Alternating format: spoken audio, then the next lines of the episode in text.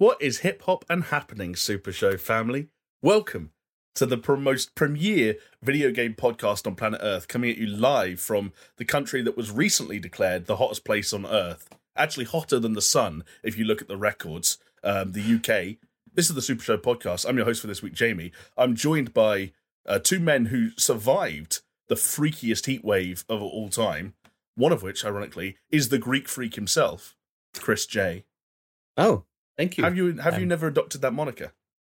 I, I don't know. I, I tend to keep my, my freakish nature uh, behind closed doors. So it's never really exposed. While I do expose myself, like I said, it's behind closed doors. Yes, and your and your memory Just the is cock and balls hanging through the doors.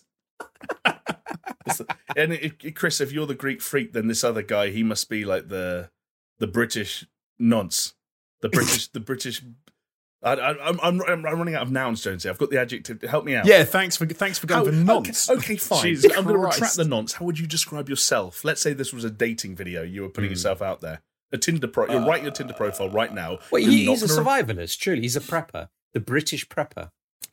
The British. Prepper. Would that would that go? I think that would go down. I think women on Tinder really like a survivalist who stores cans of food in their bunker. I think they're into it. I'm, you know, Yeah. Of Some course, people- you're some- you're helping them survive in an apocalyptic situation. Of course, they're going to be into it. Tens are going to be throwing their pants at you through the post. Wow. Exactly. Can, can, can I tell you something, though? If we ever had to put in like dating profiles, to be like, oh, yeah, I run a gaming podcast with two of my colleagues. I'd be like, fuck off. Get out of here with that shit. Go. What that- you mean that- if if they said that? If we said it. Oh, Well, so what's the meme? She's he's he's a ten, but he runs a gaming podcast with his two mates. Uh, the, do you know what would be the cherry on top as well if if they attached that picture from a kind of what that one thing of like oh all three every podcast is hosted Yeah. by three dudes and they all look like this and it's of course it's us it's three. literally us. Fuck If that picture was attached, I'd probably slit right there and right then. Um, and that's not an understatement. Anyway, uh, this is not um, a suicide prevention podcast. It's actually a gaming podcast. That means Oh. we talk about video games where and when we can. Um, and we do so wherever you'd like to watch us or wherever you'd like to listen to us. That could be on YouTube. It could be on podcasting platforms of your choice, like Spotify, iTunes, like Google Podcasts. And of course, with everything we discuss, it's always an open forum, so get involved. I'm talking about the comment section on YouTube. I'm talking about social media and places like Twitter. you can find us at the handle at SuperShowPod. And if you don't want to do any of that stuff, if it's a bit too new wave, a bit too avant garde, then you can just listen to us on digital radio by heading over to paisleyradio.com. You'll find us beamed out into the airwaves on Thursdays at 10, 10 p.m. It's repeated on Mondays. And I think between those two, three options, there's no shortage of ways to engage with the, if nothing else, the messiest video game podcast on planet Earth. We can own that title, right? I, I look The personally. I think it's the best. It's certainly the messiest, um, the most meandering, the funnest, um, the hottest, the hippest, the hippity hoppest. But you know, you'd think that with all those ways to to watch or listen or whatever it is, that uh, you know more people would kind of pick it up. So consider yourself one of the special few if you if your eardrums are vibrating to what we are saying. You've really kind of hyped us up a bit. We've got, we're now, how are we going to be able to live up to any of those words that you've just used? Um, we will be able to list up to the lack of, viewership and listenership. I mean, that's just, Oh, that's 100 just part and percent. parcel. Like it's it's downward trajectory from here. Like as soon as you say it, even it's just steep slope all the way Exactly. down. Do you know what? I've got an idea. You know one way we could reverse the trajectory that this podcast is on? If one of us goes and gets a QA job at a high profile video game studio and then just started leaking footage from one of the most anticipated titles of the year, I think we might actually have some grounds for approval. All right, I'll be right back. Who who you targeting? I'm gonna. I'm, I'm. I'm looking at Chris. I'm thinking. I think he's going straight for Blizzard, even though they don't really have much to much to leak nowadays. I Oh, think he's man, still got the, yeah, those but if- allegiances run too deep. If ever I didn't want to be a QA for any company, it would be at Activision Blizzard. Fuck them. Yeah. Imagine Chris working QA on Warcraft Three Reforged. He's just writing an email like, "Yeah, it's broken." He gets about like, "Yeah, we we know." No, It's they'll be like, out- yeah, okay. Um, why don't you come into the office so we could talk about it? And there's like five people from HR, and then they bend me over a table and butt fuck me. Like that's Yeah. what happens at Blizzard, right? Like That may well happen at Blizzard. It may well happen at other studios. But one thing that's clear is no amount of HR butt fucking is uh, installing any fear whatsoever into what I presume are the employees, or at least the contractors of one Naughty Dog Studios. Because not only were they the leakiest ship on planet Earth two years ago around the launch of The Last of Us Part Two, they you know it was it was the leak so nice they're doing it twice. Um, because The Last of Us Part 1, the slightly controversial remake of the original Last of Us from 2013, is due out in just a couple of months' time in September for the PlayStation 5. And over the last couple of days, um, a well, it's what started as a trickle of leaks has turned into a full-on flood of everything from gameplay clips to story vital cutscenes to pictures of the accessibility options and the control layouts and basically just everything you'd want to see from this game has arrived on the internet. I mean, Um, it's it's gushing as much as those those fine ladies that I was watching in the video just before this podcast. exactly. The legs are spread and the, the the news is gushing. Jonesy, you're raising your eyebrows, but you know it to be true. You're watching those videos as well. He was I, in do you know what? I wasn't. I wasn't watching those videos. I, I ignored the gushings of uh, of the Last of Us remake because um, it was a bunch of buttholes being buttholes putting stuff out there, um, trying to ruin stuff for So, yeah, people and You're ruining it. You're ruining You're it. ruining No, it. Jo- you joke, but Jonesy's. I was talking to him about this earlier. Jonesy's really angry about this. Do you want to, uh, So- say your piece, Jonesy. So, okay, I'm in general. I think leaking um, like parts of uh, game footage or leaking like you know a bit of a look of something or like control schemes and things, I think is can be insightful. And if people have access to stuff, um, or they have you know cheeky ways of getting content, I don't think there's inherently anything wrong with that necessarily. I think that is like tidbits of information that people leak out, and when it's kind of um, it's kind of like feeds into the hype train thing and it can be entertaining whatever it can keep you interested when it comes to though i was i was actually just scrolling through my twitter. I was trying to find the actual tweet that i'd seen that really pissed me off this week. And it was effectively somebody who had wholesale uploaded the cutscene where sarah dies um, in the Last of Us Part One, but it's the and it's the remake f- footage. So they've put out the entire scene, and I think the tweet that this this girl even put was like, "Cory, don't hate me," or "Cory Barlog, please not Cory, sorry, I was Jesus Christ, Druckmann, don't hate me," like naughty naughty dog, don't ban me. Um, I'm sorry, but I had to put this up, and I was like, "No, you didn't. You did it for clout and for clicks. You've literally." infringed the copyright stolen something from them and you've you've put up the most probably um, one of the, the the most pivotal scene in the entire game, and one scene that people will definitely be looking out for when that game releases to see how different it looks, how how if it hits the same, you know, these this many years on, and they've tried to ruin it.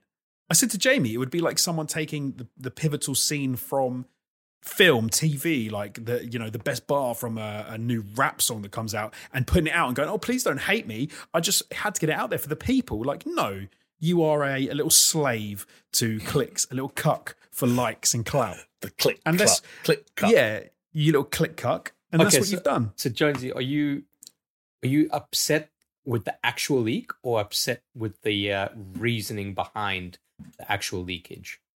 I was I was annoyed for the team at Naughty Dog who have put the time and the effort to remake this game for the fans uh, who were probably looking forward to that reveal happening when the game came out, and this person has like it's like they've walked into the studio, stolen whatever that those people working on they were excited to put out there into the world, and they've just put it up because they're a dick. I'm so I'm not I don't have a problem like leaking in general, No. leaking a bit of something. Look at the comparison between this and this. I don't mind that sort of stuff. But why did you take this scene? Well- it's because you wanted to be the one that people because they do you know why? Because they wanted some followers on their on their Twitter and they wanted people and they wanted to put the little the little thread to it going, Wow, this one blew up, didn't it? Nah, they're a knobhead. See, I, I don't think Jonesy's necessarily Oh, wrong. buy my merch. Oh, my friends put a book out on Audible. Buy it. No, No, it's, shut it's, up. it's dildos. It's always dildos, like butt plugs. Dildos. or like a weird lava lamp that glows the whole entire room. But like, or it'll be um oh life's really hard at the moment here's my cash app like fuck here's, off. here's my coffee. You can buy me a Oh, coffee.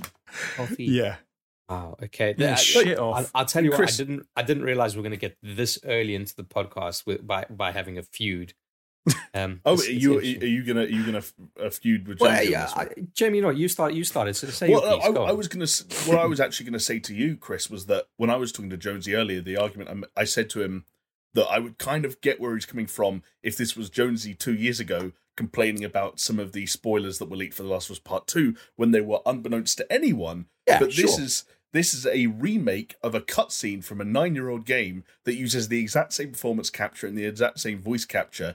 Jonesy's complaining that this person is leaking our No, knowledge but- or awareness but of Jamie, the ways don't in which you the understand? visuals have improved. Don't you understand? When they release the Blu-ray version of The Godfather, and Yeah. someone showed, uh, put on Twitter, you know, that scene of the horse head in the bed. Like, how could they do that? I, it's it's ruined it for me. The scumbags. This is, this is what Don Vito Corleone looks like in 4K. Sorry, sorry if you have to ban me, Francis Ford Coppola.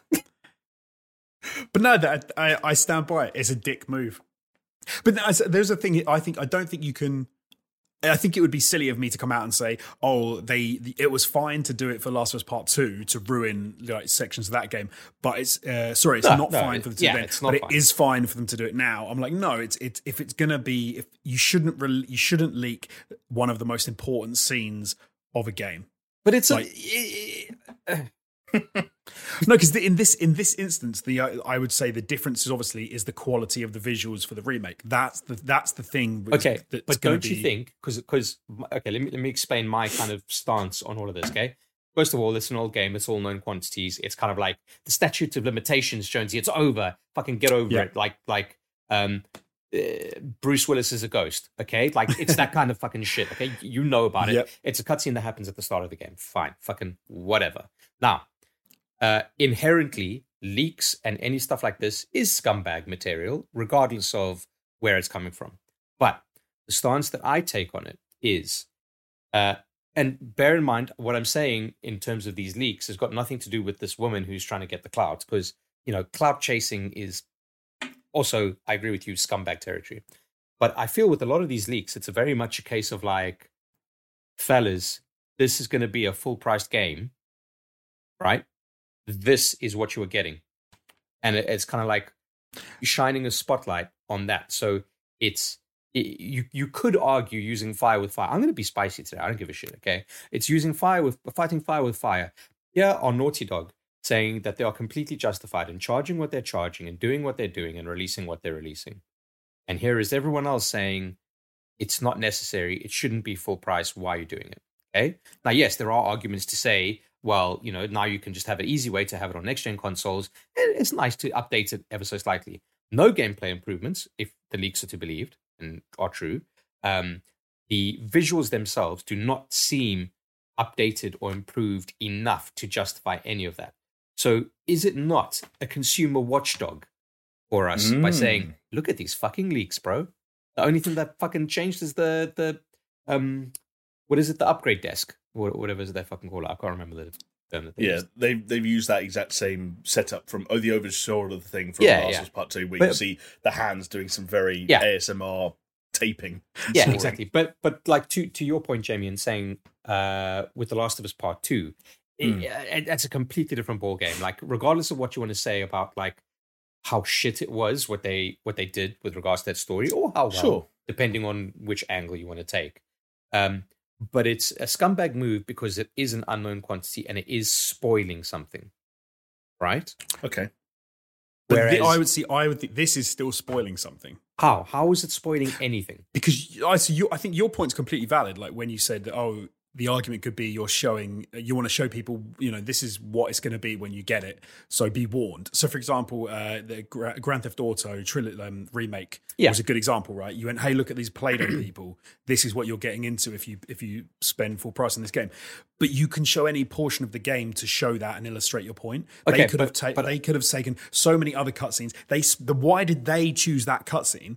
It wasn't to show people this is what you're getting. It was specifically to say to because they knew they would get clicks because of But Jonesy, what it's scene such they an were showing. inconsequential cutscene. It's not If- if- inconsequential. if- the, the only way that your argument would hold up if, like, if they showed off the um the the cutscene at the end of the game, like it's at the start. It's not spoiling anything. No, it's not. It's not spoiling the story. It's spoiling the what. It's spoiling what they've done in their remake of the game and how it looks and the visuals. And they've taken a whole scene that is a pivotal scene in the game that people are. It's literally the scene that when people boot that game up, if they buy it and put it in, Yeah. that's the main like a scene that they're looking for to like look at the remake and go how okay how does this look? How does it compare? Does that does the emotional aspect of that hit as hard as it did back in the day? And someone's gone i'm going to get all the clout for that by putting the scene out on my twitter so that I, I- that's I- why they did it. That's why they I- put it out there. I- why did they put it out there? I- I- why did they put it out? Why did they upload it? Why is it on twitter? I, I agreed with you about the clout chasing being like a complete scumbag, but like nothing about what was chosen. Like it's it's inconsequential. Then why did they choose that scene because they wanted to. so you think it was random it was arbitrary No, it's not random. It's they chose that for sure. It's 'cause but it- it's, it's not. It's not like they put like a fucking RNG on on the on on Google and Google said yeah spit out this I- fucking thing. One, Like, one, I one thing I will say is if you were going into if you were launching that game to capture some material for the purpose of leaking it, You captured it you- at the beginning. that's like the the first things you're going to capture are the very short life and death of that character. Like that's you've got you've got a whole like 15 minute sequence that you could have captured loads of stuff from yeah. in that section When, when, when you're pl- when you're playing as Sarah and like can't walk around or walk, Yeah, walk around or, run or if you're in the do car with the car chase, I'd say probably you like.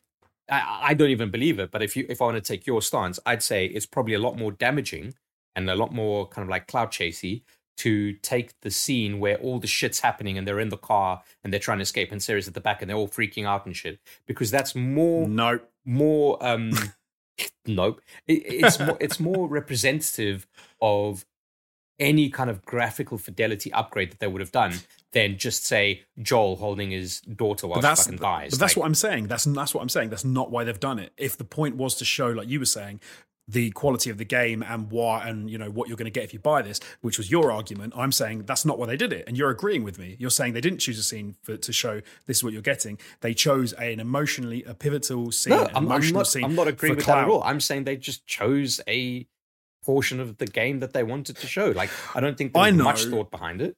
I tell you what, so what as like as an editor, as someone who like you know has made creative stuff in the past, if someone had taken something I'd done that I was really proud of and then put it out, and doesn't matter if it was like a something that oh people have seen this before or seen that before, if they took it from me and put it out there before I wanted people to see it, before I was ready to, I would be annoyed. Yeah, but that, that's that's to the point that I said at the beginning, which prefaced all of this, is that leaks inherently are scumbag things to do because of that exact point. and Naughty Dog I would think- be annoyed if anything had leaked, let alone Yeah. cuts that cutscene. Yeah, right. Yeah, But I do I think leaks have their place though. Like I do think you can I do think leaks can fit into mate, this, like- this this is a consumer service showing us these Well, fucking that's leaks. a, yeah, that's what I want to pick up on, Jonesy, because that's the something of an acknowledgement that you would get where Chris is coming from when he uh, characterizes some of these leaks as almost as a con- consumer watchdog thing, where you are seeing parts of this game that haven't been shown, uh, in, at least this openly or presented in such a way up to this point, and now consumers are almost getting a head start on what we presume will eventually be made up by marketing and maybe a state of play or something like that, and getting an opportunity to sort of make purchasing decisions for themselves.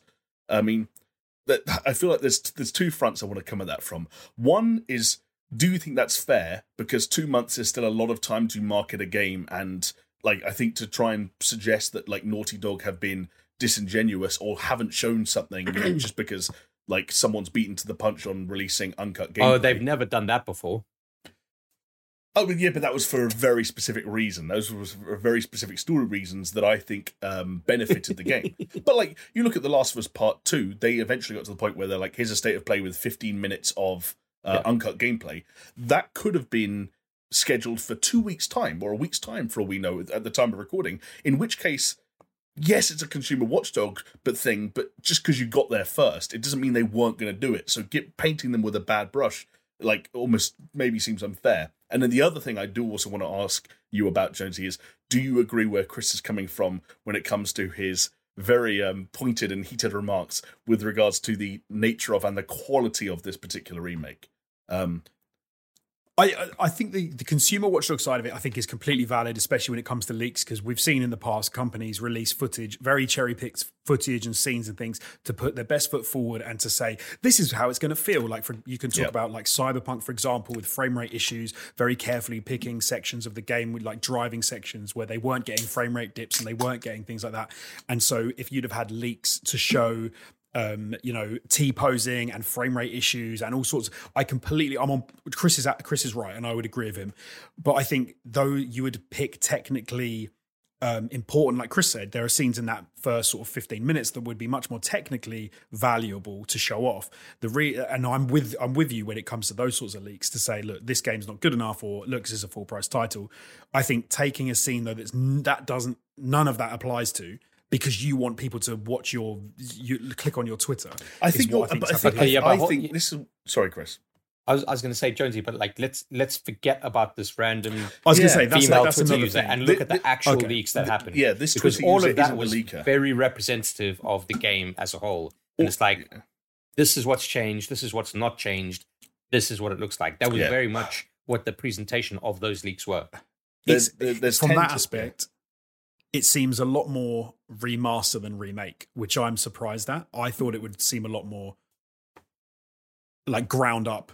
And I, I thought that yeah, and, and some of this I even saw people sort of saying like look just looking at the control scheme and not having is it a a, a dodge and duck or something, and they there's- were like this yeah, ruined my day. There's no Like- dodge and there's no prone, which were obviously two of the um, traversal elements that were introduced in Last of Us Part Two, and people thought might get retroactively introduced here.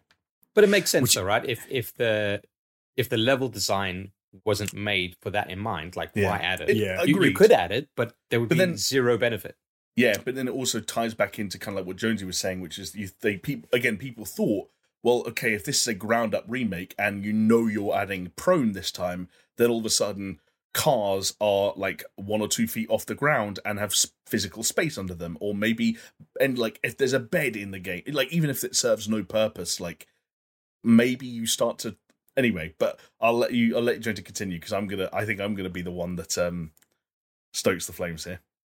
Well, it's, so yeah, no, my I, I was surprised, and it's even a lot of the graphical things I've seen. I I thought like genuinely there have been some still images where I'm I uh, if I don't look at what version it's from, I couldn't necessarily tell you if it's from the original or if it's from sorry from the remaster or from the remake, and I'm like, okay, uh, interesting. I'm like, is this is this going to be worth it? I think on the whole, what I've seen though doesn't worry me that much. I still think that you're going to notice in some pivotal moments in the game. I think you will notice a big difference, but uh, there remains to be seen. Like there's certain elements, like sort of like draw distance and stuff like that. And in the you know when I originally played it, and you, it looks very muddy, and you know the draw distances aren't very good, and it's like oh they use like fog or you know you can't see stuff as well. Didn't you think I'm that this, that this new footage looked just as muddy as the uh, not not the original original, but the the re- actual remaster? I've most of what I've seen is still images, and so I would say it's quite it's hard to tell because I need to see it in motion. I, I I'd agree with you in the sense of a lot of the stills don't look different enough, but we know that a still to to Yeah. motion can make a big difference, um, and so I I feel like I need to see more of that. But yeah, I, I am a little bit like I don't know. In my brain, ever soon as I hear like ground up remake, I always think Demon's Souls now, and what an amazing job they did with that Yeah, they set and the so bar. it's, the sure. bar is super high, um, and maybe they haven't quite, you know, But the, the, they they always they always said that like they're using the same motion capture, they're using the same um, sound effects, they're using the same like X Y Z. Yeah. like from Yeah, the stuff yeah. that they communicated, it was like if you thought it was a ground ground up remake, like I think you're just mistaken. no, because you could, like we said before, you can use all of those uh, those source elements and still have a ground up remake. I, I don't Um, I don't think that one negates the other. Like motion capture, like doesn't have to be. You don't have to redo the motion. Yeah, like no, we said no, I- before, I- I guess you're getting right, out like- of a chair doesn't I- have to be. Um, Yeah. you have to redo it, and the guy has to do it in a different way. I guess because you're like, right. Oh, it needs to look different, so I'm going to get out of the I- chair honestly, in a funky way. I think because on, on of Us, Demon people- Souls they use the same like movement for all the weapons essentially. So you, you, Yeah. you're not wrong. Yeah, you're not wrong. Also, I think with The Last of Us, people would be annoyed if they did redo too much, especially when it came to performance elements. I think if that stuff was redone in some way, you'd open up Pandora's box of people going, Yeah, it's just a shame Troy Baker's performance was worse than it was the first time. Like, I'm, s- I'm still I'm still hopeful. Like I and I can understand why people are concerned because of what we've had in the Oh. recent history. Uh, so Um, go, okay, go on, Jamie. Go on. so that's the thing. I I'm- wanted to ra- I wanted to wrap it up and move it along, but I'm Mm-mm. gonna have to stoke the flames and say No, bro, we're in Um, this. I am I am if if if the if the information that the leaker has revealed with regards to the lack of significant gameplay improvements and changes is as accurate um, as they make it out to be, and indeed like some of the things we talked about, like what the, the control scheme suggesting there's no dodge and no prone and stuff like that, but, it could well be the case. Um, but I still think that this is a bona fide ground up remake. I think visually, I think they have done as equally as impressive a job as Bluepoint did with Dark Souls, just working with a more yep, just work. This I told you I'd come in hot, working, but the, but they're working with You, a you, more, you're just wrong. working with a more recent source material, and this is the point. And like, I'm not, they could call the shots fired. I don't care what you think, Jonesy. I think if you come on a podcast like this and say that you looked side by side and couldn't tell the difference, then I think you are either like there are severe like visual deficiencies, like there's something, there's an ocular problem, or you're being disingenuous for the sake of entertainment. No, no, No, I, I'm- I, I, I'm going to defend Jonesy here because if he's talking, like he said, with the still images, Yeah. uh, I, I'm on board with him. It's hard to see. You, you can notice a lot more with the video stuff, obviously.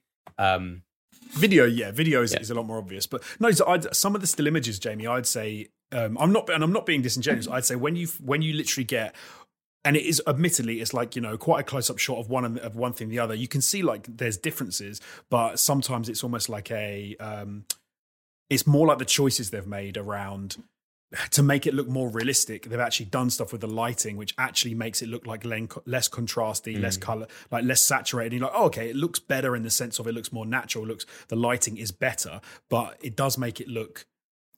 I could see why you would say, okay, Yeah. it's not as it's not an improvement necessarily I, about I. I, I think I look at that stuff and I think, yeah, I can see differences, but I don't know which one looks better. Like, that's I the mean, thi- that's the yeah, thing. I, it- I, I, it's not a thing we can do on the podcast, but I'm desperate to sit down with you afterwards and like. I, and send you the two screenshots side by side, and you sit here in front of me and tell me you can't see the difference. I want to do no, that. no, no. No, there's you- obvi- you- no, I'm not saying there's no difference. Yeah. There's a lot of differences. Well, you but can't say tell which one's the more better- recent one. I can't tell which. Can't tell me which one you think is better. It's, it's, it's not. I'm not saying it's all of the screenshots. I'm saying like there's just been a couple where I think, and it's the ones that people have kind of pointed out and gone, "Oh, which one's Like- the ream? Which one's this?" And I think there are some examples where I would agree, and I would say like, "Yeah, I, I couldn't I- tell okay. you which one's necessarily Yeah, better." I, I, I'm, I'm okay. Maybe it was uh, unfair to suggest that like people who are in that mind space are like being Lying disingenuous for or- effect. wh- which is the word. Actually, now you what say it, when I looked at have them, I didn't have my glasses off. I was looking at them But, like, like, this, and I was like, and I one don't- I eye don't know, I- closed, and I- I've I've said this a bunch of different times over the years, and it's always my get out of jail free card. But I would uh, like I'd recommend anyone who's remotely interested in sort of the technical work that's gone into this to go and watch the Digital Foundry comparison from the first trailer they did. So the trailer that was revealed at Summer Game Fest. Um, and what was interesting about that, and what um, actually hurt the kind of the initial impression that The Last of Us Part One made, was that a lot of the shots they used for the trailer, in fact, like 90 to 95% of the shots they used for that trailer were cutscenes in the original game. And they looked quite Yeah. similar because every single one of them had been built from the ground up in real time now on the on the Last of Us Part 2 Ah, engine. right. Like every single cutscene from the original game, every pre-rendered, every single cutscene in The Last of Us was pre-rendered. Same with The Last of Us Remastered. It is now in real time, and it still looks better than the pre-rendered remaster. And again, like there's an element that I have to put my hands up and say, if you need some fucking pixel peeping nerd in America to tell you one technically is better than the other, then maybe they they have a good enough job. Like if something needs a magnifying glass, then maybe it's not up to snuff. But for me, I it was it was strange because I was sat there yesterday before the gameplay footage leaked. When just the some of the screenshots leaked and people started finding the original frames from the game and putting them side by side, I looked at some of those side by side comparisons and said, "Wow, they have like this is this has floored me." And it felt like I went to sleep, and eight hours later I woke up, and not only was the internet on fire, but I had uh, I was in like a pool of one percent of the public. So it was just a weird. Oh, uh, you weird you were in the minority of people saying that you were amazed. by Yeah, how good I it was. literally, I, I, I, I, I, like, I closed the tab, thinking they have knocked this out of the park. This is stunning. Wow. And then I so, went back uh, up, who, and who needs to have a, an ocular check then? Um, hmm. One percent Jamie or ninety One nine percent of the 1% population. I, just, I will. say- I will say one of the the worst ways to view it, and this is the way that me and a lot of other people have viewed it, is a small image on your phone on Twitter with a side by Yeah, side. of course, it's not totally. not, and yeah, it's a still Twi- image. Twitter and it's- compression, fellas. Like that is yeah, and it, and it's not a good is. way to view it. And when when you get to when you get to viewing the game as intended, like and you're playing it, it will be completely different. Like it will be a, ma- a completely different experience. And if you literally had two machines set up side by side, PS4, PS5, and you had two different monitors. You would probably look at one and the other and be like, "Yeah, these are these are worlds apart." But I and but I do think it. I think the problem is as well is that you, you these days we expect like the jumps in graphical fidelity and stuff to be just as big as they've been in the past, but they're not going to be because as we get better and better and better, yeah. like imagine imagine remaking Although- the play although- James- Last of Us Two on the PlayStation Six, like the the distance is going to be even smaller, and you're going to be like, I can't tell the difference. yeah, but all. hold on, Jonesy, because like you say that, but then like, so th- I think one of the main issues here is that the game has already been remastered. So this is a remaster part two. Okay, a remake of- of, a remaster. I think a is the remake of a remaster, whatever you want to fucking call it. But if you say like diminishing returns or like you're not going to see much difference, like what console did the original Last of Us come out on? PlayStation Three, Okay, what console did the original Demon's Souls come out on? PlayStation Three. Okay, uh, the remake, uh, the the remaster, the remake of Demon's Souls. What, what console did that come come out on? Um, PlayStation yeah, no, you're right. Okay. yeah, your so PlayStation Five. it's not an excuse, but I think that the problem here is, um, obviously different studios, different uh, sensibilities when it comes to graphical fidelity. Fine, granted, but I think the the issue here is we've already had that that stopgap, that middle, that middle ground, right, and yeah. and a lot of people are saying, first of all, questioning why this had to happen to begin with. And fine, you can always kind of come up with an excuse for why it needs to happen. Accessibility, this, that, the other. Oh, we can do X, Y, Z. Fine. And then the other side of it is where does the monetary factor come in? Why is this a full priced game?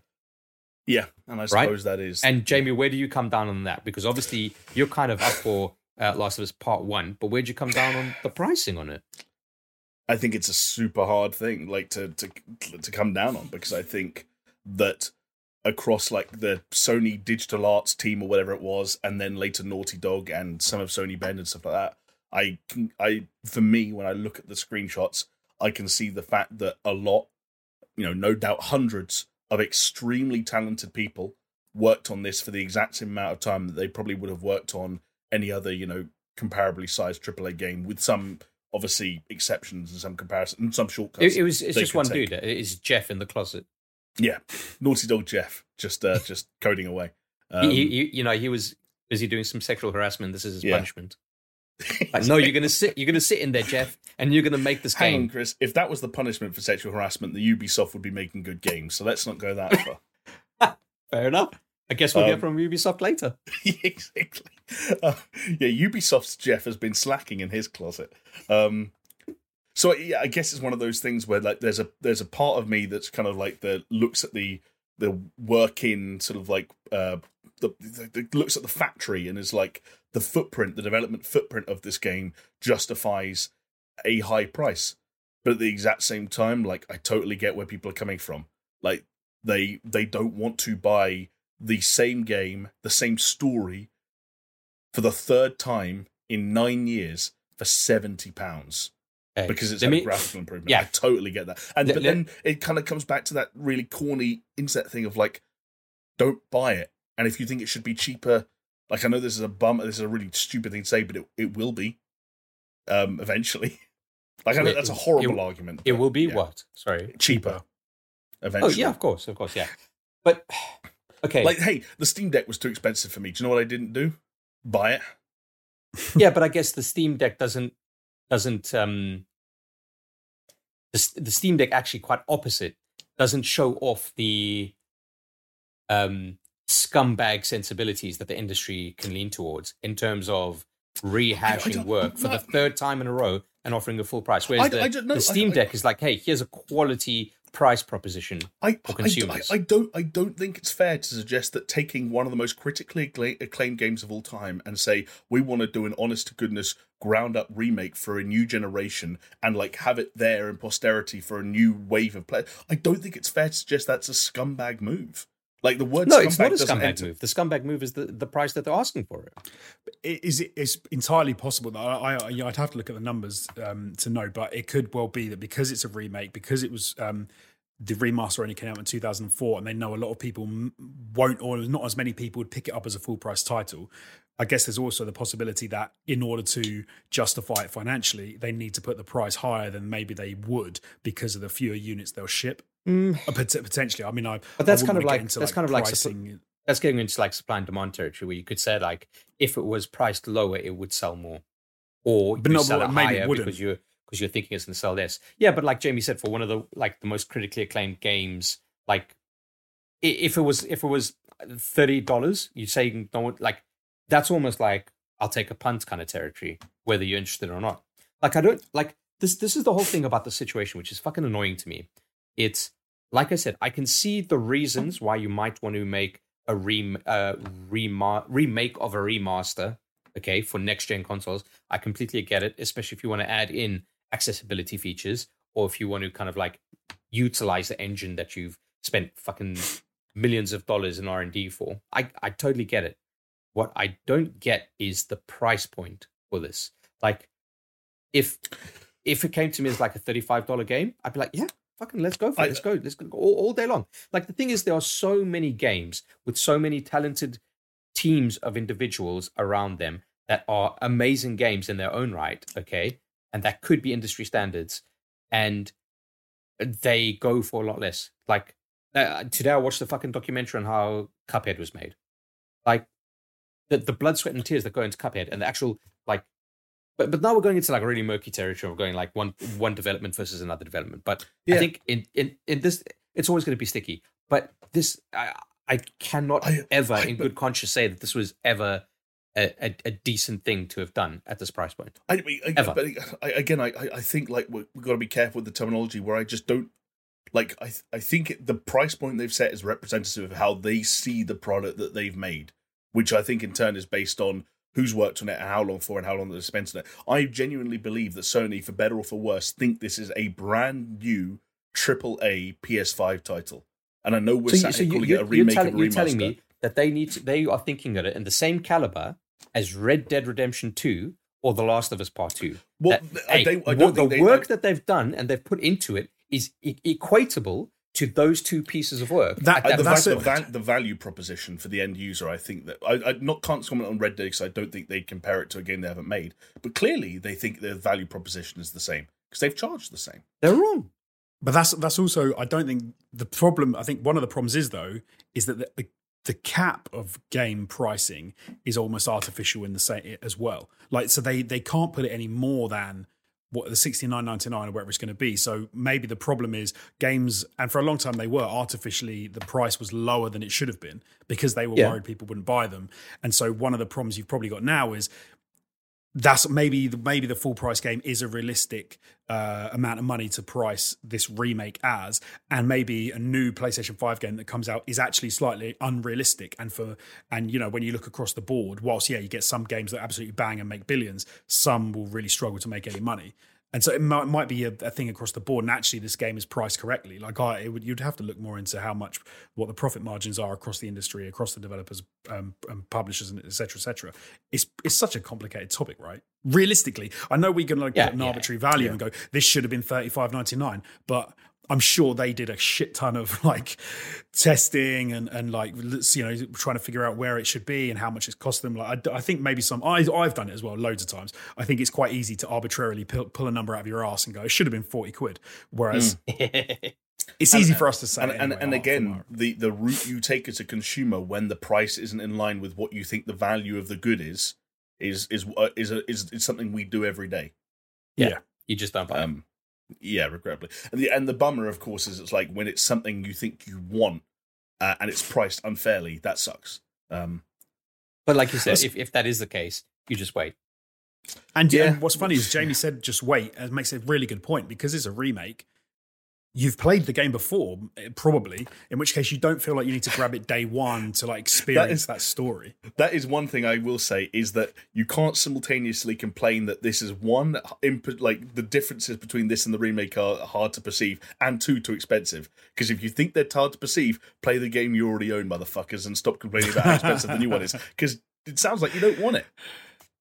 Yeah, It also there go. sounds like you're going to get exactly the same out of it. So Yeah, exactly. Well, we will find out exactly that in uh, well less than two months' time when the game releases, and even if none of us played it, um, if the last twenty four hours is anything else to go by, there'll be plenty of people online talking about it. We can just talk about what they've been talking about, and then we've got a podcast topic. But it, it'll, it'll still it'll still sell like gangbusters, and Oh, it's yeah. just gonna be just gonna be us up uh, us poor fucking sad acts just sat here going, "Oh, my, my games.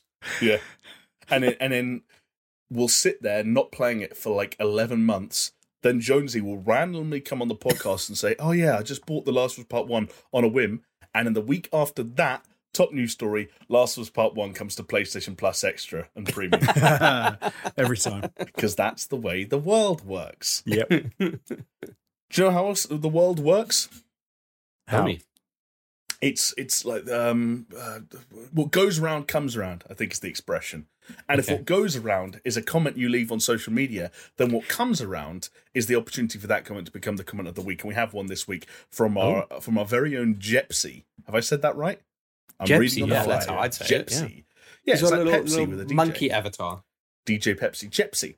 Uh, and Jepsy chimes into the conversation that Jonesy and I had a little bit of uh, last week around the Steam Deck and the potential for one of us to soon become an owner of said Steam Deck.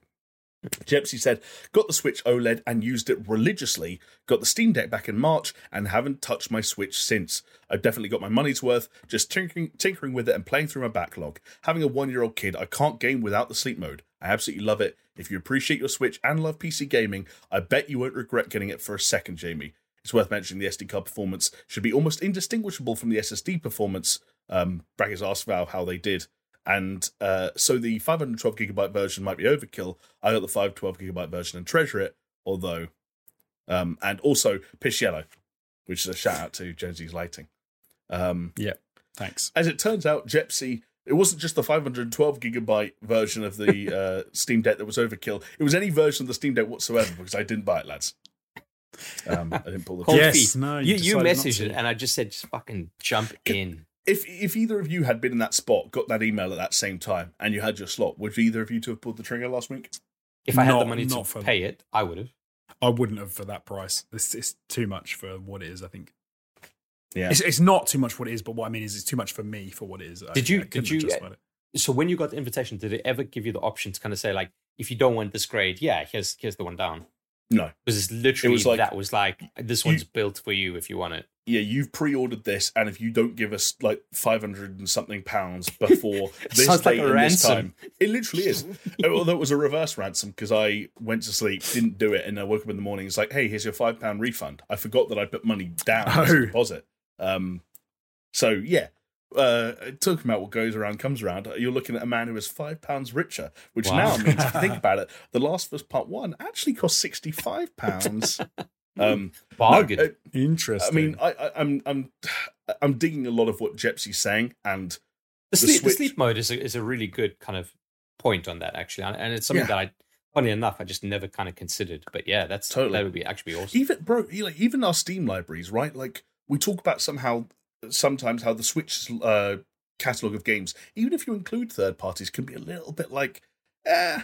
And like there was a point the other day where I was playing um, Power Simulator because of it went 1.0 lately, or arrived on Game Pass, getting a bit of hubbub. Uh, Skill Hmm. Up made a video for some reason, um, and I was like, oh, if I had a Steam Deck, I could just keep playing Power Simulator, and that would be rad. But imagine, alas. imagine you'd spent that much money to play Power Simulator. Bro, I spent four times that on a PC and I play Power Simulator. Like that's, that's no, the- you know what I mean. You know what I mean. Like that's specifically for game for playing games on. You know, Ju- That's as, it. as an aside, and this is not going to mean anything to anyone except for you, you two, but the, the person who should get one of these is, is John Babb yeah, true. because he's What? he's got an, he's got an aging laptop. He needs to get like oh, um, an improvement, and actually, this would probably be perfect for him. as, It's as a route, I think we've said before, as a way into PC gaming, if you don't have a, uh, if you haven't got like a very good PC or a laptop, whatever, I think this is a great prospect. And for, for the Good you know, value for 500 proposition for quid, the it's- it's consumer, Jonesy. It, it is a good value proposition. But if you've already got a PC that will run whatever game you want to play, then it becomes a little bit more questionable for me. Like personally, it becomes more of a I do I reckon, really yeah, I, that that's fair. I reckon if Jamie didn't live in a one bedroom dungeon, then um, you know, Yeah. good. You know, but seeing as like, I remember when you put it, it's like, yeah, I go from my, my couch, I take two steps, I'm in my bed, and I was like, yeah. Yeah, that's so people who don't know that black thing there, my finger is touching. That's the headboard of my bed. Um, and right now I'm sat at my computer, and my PlayStation Five and my Xbox are three or four feet Ah. in that direction. I thought the bed was that way. no, the bed's in that. So that's like the back end of the room, and you can see the roof slides down. That's the Velux window I have above my bed. So that's where I get my cool air. That's, that's a- where the magic There's happens. a bathroom right here. So it's all I see, it's okay. like a nice self-contained unit. The other, the other like thing about living in a self-contained attic, though, is that as I hinted at the top of the podcast, I meant the last week was extremely hot because, as I mentioned earlier, the UK was officially certified as the hottest place ever in the history of all recorded temperatures anywhere on planet Earth, including the sun. Uh, we reached, uh, I think it was 57 degrees Celsius. Um, Felt like it. yeah, no, no, um, It was I'm, I'm for- joking. 40 We- we- yeah. point three was the maximum I think that was Exactly. recorded. The the UK had a heat which wave is like, yeah, we, yeah, we which broke mental. fo- we broke forty for the first time in the country's history. The previous record was I think in in the thirty eights. Um, so it was hot here. And before anyone goes on the, a snarky rampage about how it's actually 42 in Texas right now and you walked out in a pair of jeans and cowboy boots, we don't have the infrastructure, okay? This country is not fit for 40 degree weather, which actually becomes particularly interesting when you consider a warning that Valve actually had to put out about the Steam Deck, seeing as we're on the topic, which is that the Steam Deck, quote, performs at its best in ambient temperatures between 0 and 35 degrees C. If the temperature gets higher than this, Steam Deck may start to throttle performance to protect itself. So, for as much Yeah. as people around the world take the piss out of us, guys, if we had played our Steam Decks outdoors, should we have owned one, uh, this past week, they would have actually begun it to would have melted in your hands. It's like like like hot cum in your hands. Exactly. Oh, either either, just like either hot cum or just power simulators running at like 11 frames a second. And I don't know which one's worse. I, I- I think it's it's worth mentioning just as an aside that it, that the inverse is true of the UK is that it's not just that we're not set up for hot mm. weather; it's we're, we're set up for cold weather. All the Yes. houses have like mad insulation to keep heat inside. Yeah. No, but that but that's the opposite. That also works the opposite for, for when it's hot. It keeps the house cold. No, mate, Well, it keeps it it, keeps it keeps the It house does. co- it keeps the house cold until it gets hot, and then it keeps the house hot. And then which it is keeps the house hot. which is why one of the strangest days I think for, I don't know about you guys was the day after the heat wave ended, where apparently it's like in the twenties again, but there are still some pockets of my house that were like, why does this feel like a sauna? And it's because there's nowhere for the heat to go. Yeah. My shower, for example, was like a weird cubicle of heat. Well, listen, you- I, I couldn't I couldn't work in my house because it's it gets the sun all day long and just destroys everything. Like um, so I went and worked in my in-laws' house. They have a nice little garden, and at one stage, this was on the Tuesday, the hottest day. I thought, you know what? Let me let me go work outside in the garden. You know, they got a nice little umbrella, like in the shade. And I went outside, and there was an, a nice breeze, except the breeze was hot, and it was almost like someone like had a hair dryer and was just like blowing hot air on Oh, me. worst. And I was Yeah, like, was- I was like, you know what? I'm gonna, I'm gonna, literally, I'm gonna sweat it out. And I went and I sat there, and I'm on my um, work computer, which is a MacBook Pro, which is like all fucking aluminium construction. And five minutes time, the fans kicked in like like a fucking geriatric. Like, uh, it's, it's just like overheat low. Like you couldn't touch the laptop. I had to run inside crying. I shat myself a little bit. I tripped, and then I. It, it was a mess, is what I'm saying, and I, I wouldn't recommend it. But yeah, hey, Steam Deck. yeah, Also- getting, getting toasty. I realized when I read this that it says the Steam Deck performs at its best in temperatures between zero and thirty-five. So we're fucked on both ends because when it inevitably gets to like minus five in I don't know six months' time, um, Yeah, then, yeah. like then it'll also be a, a sticky time to be a Steam Deck owner. But hey, here we go. We survived, right? I've? I've had that from my phone before. You guys must have had that where you leave your phone in the sun and then you pick it up and it says like your Oh, phone yeah. is too hot. You need to like leave Yeah. it for a bit to cool down. Yeah. Or Yeah. on, your, on the iPhone, like the your battery just starts going like draining like quickly, and you're like, like, what is going on? Save getting, me, it's Steve Jobs. too hot. Exactly. Save me the ghost of Steve Jobs. The ghost of Steve. Jobs. Be the It- ghost in the machine. Come and fix my iPhone. He he watches over every iPhone. He is out. He's Right. the alpha and the omega. Is is the patron saint? Yeah, gotcha. Exactly. He's up there with his with his turtleneck and his tennis shoes, just, just watching, draining your battery, slowly Okay, let me its let me say that again. He's the the patron saint. Then is he?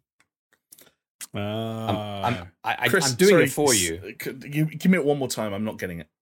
So you're saying that Steve Jobs is the the patron saint? I don't Yeah. really know what you're talking Oh, about, so I'm Jesus gonna I'm, I'm gonna move on. How about we talk about our patrons? um, uh, sorry, Chris, I, I stitched you up there, but yes, um, as Chris was hinting at, much like we are, uh, are patrons to the spirit of Steve Jobs, you can be patrons to us if you support us at patreon.com forward slash super show. You can head over there. You can pledge from as little as $2 a month. And what you'll find when you do so is there are various tiers, and you can find the tier that works best to you. As I mentioned, it starts at $2 if you just want to jump on the Discord and hang out, hang out with the community, hang out and chat with us. But if you were to say bump up to the $5 tier, then you would find yourself eligible to watch Patreon exclusive video content, which includes, as of the past week, I think, is it the very first ever Super Show plays, if I'm not mistaken? Yeah, yeah. As crazy as it is to think about, it is the first time. Yes, that's right. Uh, You always have- remember your first time. So You, you do always remember. I remember it like it was three weeks ago. Um, wow. as as we hinted um, in previous episodes of the podcast, the three of us were fortunately able to get together and live in person, in the flesh, record a let's play of the latest horror sensation that has taken the internet by storm. I'm talking about the Quarry. Um, Chris, how long did that uh, that episode end up coming out as? Because we're recording for a good while. Um, it's a good question. Uh, two and a half hours, I believe. Uh, I can double check that. Um, yeah, two and a half hours somewhere there. two and a half hours, a solid stint, and it's got all what I like to think of as all the hallmarks of uh, what was once a an ATG Let's Play and now a Super Show Let's Play, which is plenty Sorry, of us. t- two hours fifty-seven. two hours. Base. Hey, it's three hours of top quality entertainment. Top quality. it- It's it's got laughs. It's got banter. It's got us taking the catchphrases that they repeat over and over again in the game and using them over and over again in and real we life. repeat it. Yeah.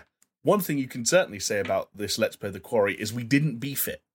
That's a little We inside, like a little inside joke, a little bit of inside baseball Mm. that you would only understand if you had watched that Let's Play the Quarry. Once again, available for subscribers uh, of the Patreon at the $5 tier. Um, well, that link once again, patreon.com forward slash super show. So a huge thank you to everyone who already supports us over there, and a huge thank you to everyone who's considering pledging. Um, and we'd actually like to give some acknowledgement to the people who have helped us get to the point where we can continue producing content. There are some names on screen right now, but I'd also like to give a personal shout out to Aaron Cameron, Athletic Gravy, Bill Caesar, Brimstone, Cole K, I Snort Rock Salt, Jesper Camdal Nielsen, Leo Merger, Mindful Pig, Mr. Anthropic, Nathan Pears, Neil Dugel's Dream of Prosthetic Mustaches Daniel, Pastor Skill, Scary Omen, and then the big dogs, the head honchos, Brett Z, aka Shellshock, Doppler, Geometric Potter, Hacksaw Bookread, Manuel, Donut Canty Sangarero, and Peaswad. Woo! It's a full Woo. house, guys. Thank you. Love you, so everybody. much. Thank you. Yeah, Um, hell yeah. so uh, in the discord we, we were i was chatting to some of our patrons and um you know uh, we were talking about like how we got together jonesy and jonesy was very kind in kind of uh, smoking some meats for us making a nice yeah. brisket um which was really top notch and I, i'd mentioned that like jonesy would be able to sell that just open up a fucking restaurant or something just sell it make Do you know what money. we we left because I made far too much food. Yeah. didn't I? I made loads. I was eating that brisket for about the next three weeks, and I kept putting it in sandwiches, and it was amazing. It was even I would say it was better cold in a sandwich than it was when it on the oh day it was yeah hot. totally dude So you're a But- modest chef as well. I am yeah, modest, absolutely.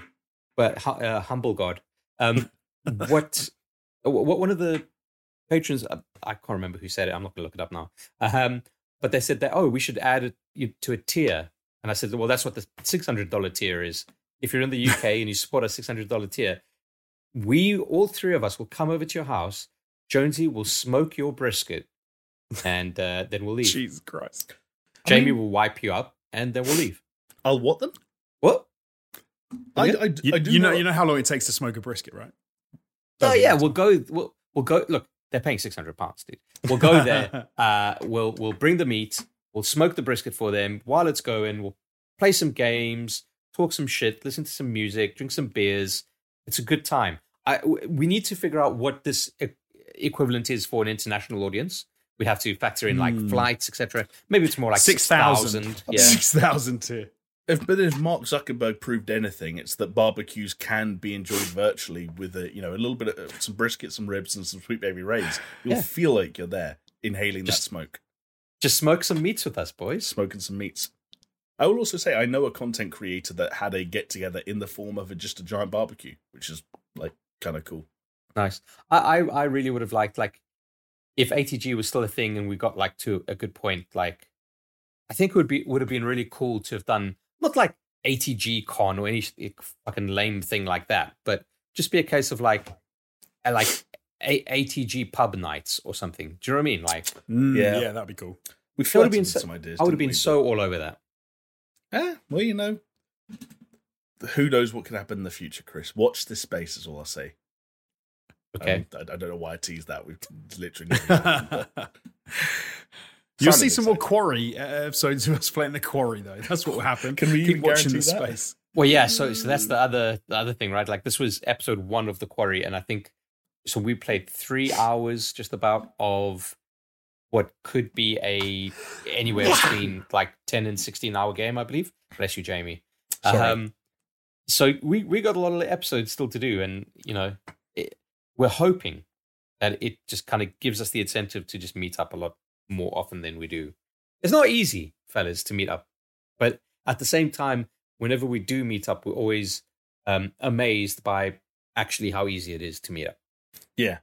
We Yeah. come away from it saying, damn, this was easier than I thought, and I had a lot of fun. I'll see you in six months.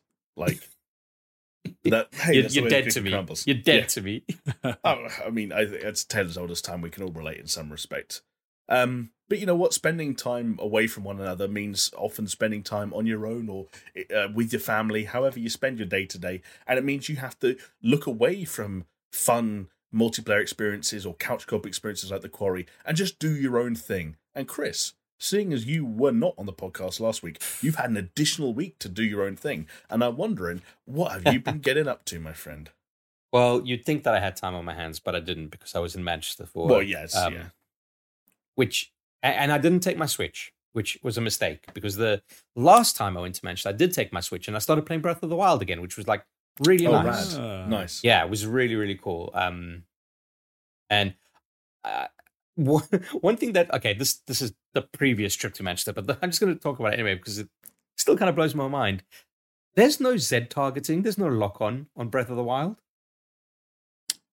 Unless I've completely forgotten the control scheme, but I was searching for it, well and enough. and I I did not find it anywhere, and I was like, did this game really not have lock on?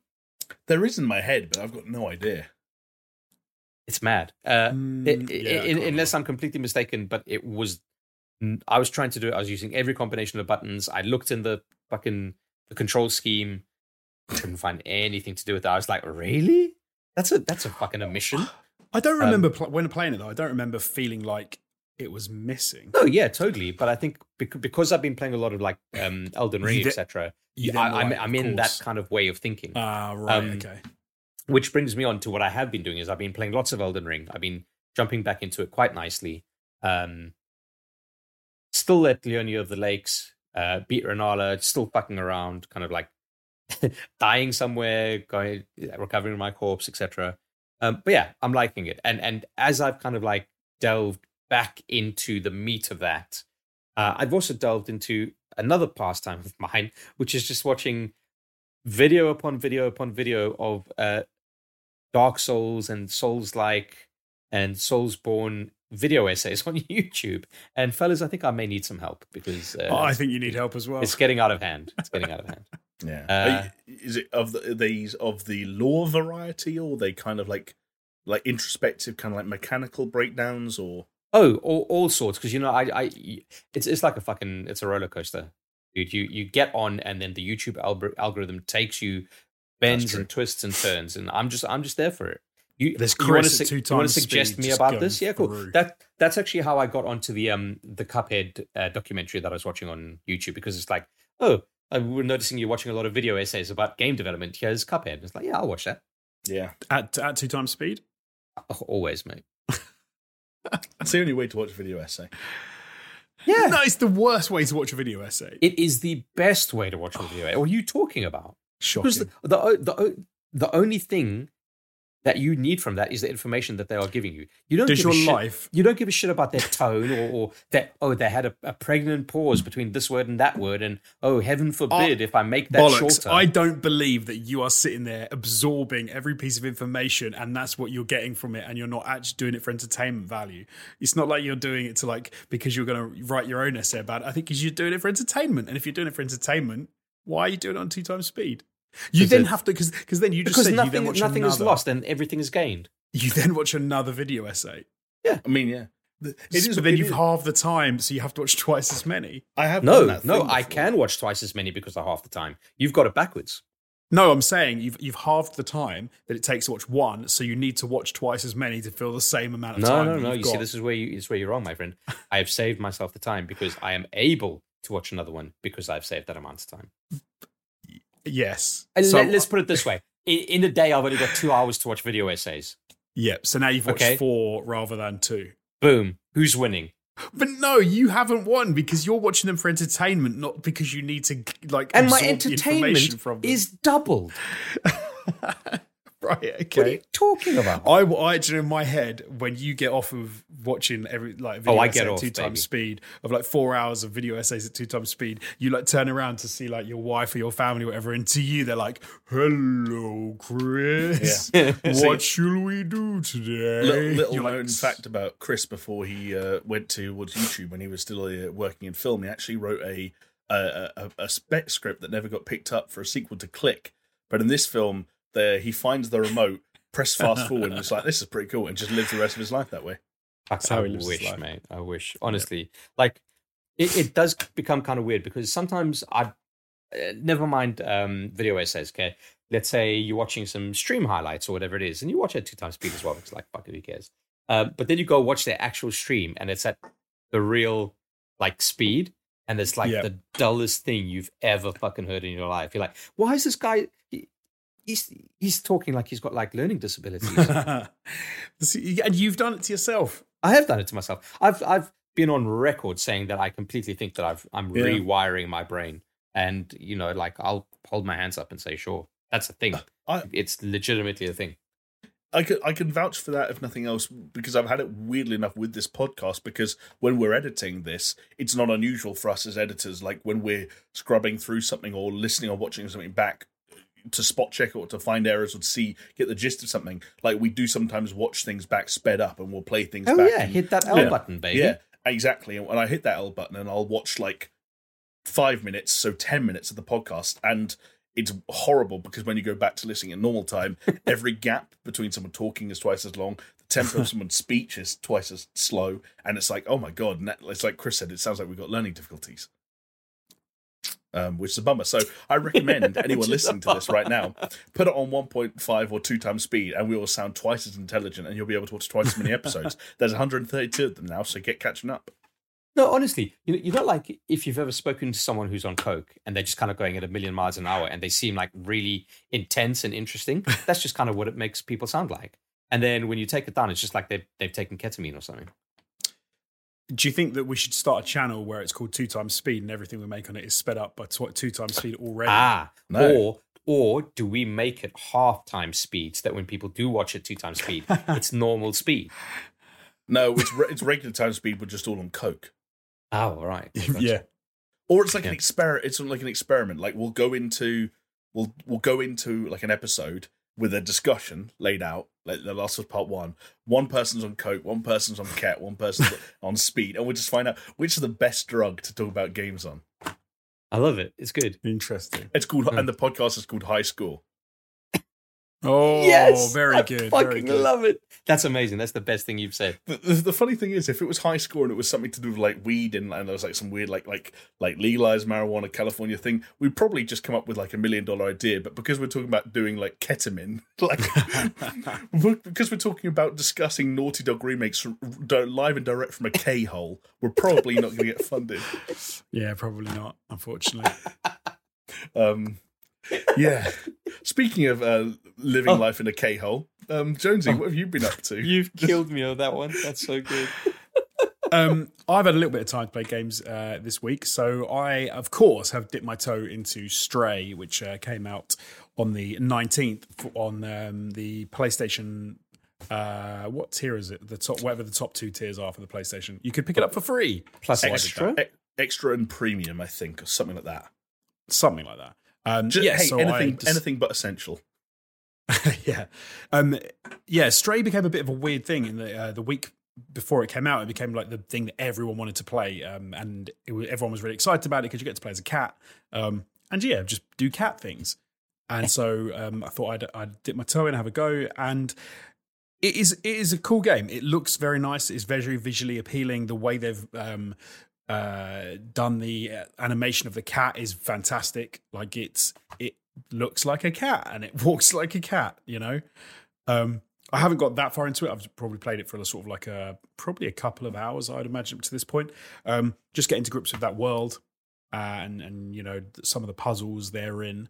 Um, but yeah, it, Yeah. It's, it's it's cool so far. I don't know. There's not much else to say about it really. It, isn't I it meant to be like a five-hour game? Maybe you're halfway through. Uh, yeah, uh, Uh, which, which maybe. I can tell you which section you're you at, Jonesy? Are you still in the first um, open area? Yes. Okay, then you're like a uh, like a third of the way through. Oh, okay, right, and it, yeah, it's it's an it's a weird one in the sense of it's a it's very nicely done what they've done with it, but I think it it's not. It's quite limited in its scope, and it's only like I say, it's not that long and stuff. So it's it's gonna. I think it's one that you can pick up, you can play in a couple of days, and you can put down, and you can get a lot of fun out. of, Which Mm. well, I'm hoping for the five for the five hours. Um, but there's not a lot. There's not that much like. There's no character like upgrades. There's no like. Um, there's not a crazy sort of number of systems to get into. It's it is what it is. It's a third party's party story. Um, sorry, bloody hell, third person story led. You know, adventure Mm. game with puzzles, and you're a cat. Would you say third person or third feline? Oh no, third, third person. Surely it's still the same thing, right? Does- Can does it- cats be people? Unless the unless the implication that, that is that the character of Stray is being followed by another cat that we are seeing the eyes through, see, seeing the world through their yeah, eyes. Yeah, okay, no, yeah, yeah, true, true, fine, fine. Which So hey, that might you. be the case. Maybe. Maybe. Um, I've also, I do you know, after our conversation last week, Ooh. I thought Hold we on. talked a lot about Assassin's. Go on. Sorry, just keep, I don't- before you go off on on Stray, can you see the cat's bumhole? Sometimes cats like to walk with their tail up, and hmm. if you're a third person, are you Oh, staring yeah. straight into the abyss? I don't Doesn't think have any tail up. bumhole action. I was doing someone on have our Discord as well earlier because we were comparing it to the PS2 classic Dog's Life, where Yeah. of course you can both fart and shit on command. Both features, unfortunately, sorely lacking in Stray. Can confirm. Yeah. You can meow on command in, in Stray. can. You can also curl up and sleep in certain areas, and you can do the cat thing where they like scratch and they go. Oh, Yeah. nice. Also, There- there's a- like when you walk past people's legs, you can press triangle, and he does like the thing where they kind of like ah, that's get cool. hug up next to their legs. That's clever. There's a there's a trophy for meowing 100 times. Yeah. I was there? Does, Okay. it, does it make sense for me to talk about Stray now, or shall I? Or shall Yeah, I- go on. Yeah, No, no, give you go give for you impressions. Yeah, do it. Yeah, I, I- I was just going to say, like, I think I weirdly enough, I agree with everything Jonesy said, and that it's like a, it's a relatively short and simple and system-like game. But I've got to be honest, lads, I really, really like it. Like, I really, for some reason, I really like Stray. And I think you're not alone. Just the internet seems to really. It's fucking very- love it. yeah. the, the, the, It- the first, the first. Sorry, Chris. I, I was going to say, like, it, at, at every point, there seems some piece of media needs to be the darling, and it's not always games, uh, but the darling of the moment. Uh, we saw with Yeah. Animal Crossing, and it just Stray feels like it's it's the Stray moment. Do you know what I mean? Totally. And like I will say, talking about the Stray moment, obviously, like solid reviews. It's got an 84 on Metacritic. It's become uh, for Annapurna Interactive, the publisher. It's reached their peak concurrent player count. Um, it was being played by 63,000 people concurrently on Steam, on launch day. Only 12 games in the world were higher than that. And also, the other phenomenon that I'm sure we've all noticed is people taking pictures of their pets watching them pay Stray, which has even given rise to a unique Twitter account called at Cats Watching Stray, because it seems like cats are very intrigued by the prospect of digital cats. Fair enough. Which is Um, interesting. I wouldn't have thought they would be. They're like some some some are fascinated, some are like antagonized. It's interesting. Right. Dog, Dogs seem quite chill. They're just like, oh, this is really, is really. So they think it seems like it's a vibe for them. They just chill out and enjoy. Yeah. But so, yeah, what I was going to say was that like, um, it it was like going into Stray the whole time when it was like the trailers and the and the promotional material. It was like this is the cat game, and and Jonesy will know what I'm, I mean when I because of the way the game's structured. For the first like forty five minutes or so to an hour, it was just the cat game, and I was going along sort of like banisters and air vents and you know girders and wooden platforms, and I was like, oh, if this is just a cool kind of platforming game starring a cat, then this is interesting. And you get to the point like an hour or an hour and a half. I can't even remember. I'm losing track of the timeline now. But you get it to a point where the world opens up slightly, and you start to meet and learn more about the robots that we've seen that populate this world, and exploration becomes more of a factor. And um, I, I just like I just became more and more entranced. Like having almost been bored by the first 45 minutes, I just get and it was like that. You know when people talk about IKEA and they're like, you come for the furniture and you stay for the meatballs. Right. Like playing as a cat is the furniture. It's the thing that you see first, and it's the hmm. reason like you go to Stray. But I, I, I think that world and the way and its inhabitants and like not necessarily the stories they've got to tell because a lot of them they, they don't have much to say for themselves but the stories that lead to what they are and how they ended up be that how they end up being there and how you flesh out that mystery the mystery as well that surrounds the drone companion you've got. I've just found it all so mo- much more engaging than i thought i would. And it's doing this fucking red dead 2 thing to me where i'm like i'm thinking like a cat lads. And it's and, like it's an example is just like I'll be walking down the street, and if this is like a third person action adventure game where I'm playing as a dude, I'd walk past like a slightly open window, and it's just it's a thing. It's a thing I walk past. It's like a source of ambient light, if nothing else, Yeah. and maybe a bit of like non-diegetic music or something is coming through a window. But when you're a cat, like you look up at a windowsill in a slightly open window, and you're like, I can go through that window. And like you start eyeing up, and it's the traversal system, how you can't just jump anywhere. Jamie. and, like Jamie, I hate to say this, dude. You're not going in that window. I, I'm not going in that window. I'm, I'm never going in and out of any window, and I wouldn't dare try. But as a cat, Chris, or in a video game that lets me live out my cat-like desires, like a slightly open window becomes this weird portal to, and it's often just like one or two rooms that are found inside. Mm. But like you, like I don't know if Jonesy can vouch for this, but you start behaving like a cat, and you're like you start thinking about where a cat would move and what kind of jumps you can make. And like I was about to say, the traversal system, I think the genius thing about it is it's not a platformer like you press X to jump at any time and you or line up your jump and you over and over and adjust and under adjust like like a platformer. It's like it, the, uh, you look at the perch that you're trying to reach, and it's a, perch that a cat could reach, and they do that thing where they squat slightly and leap up.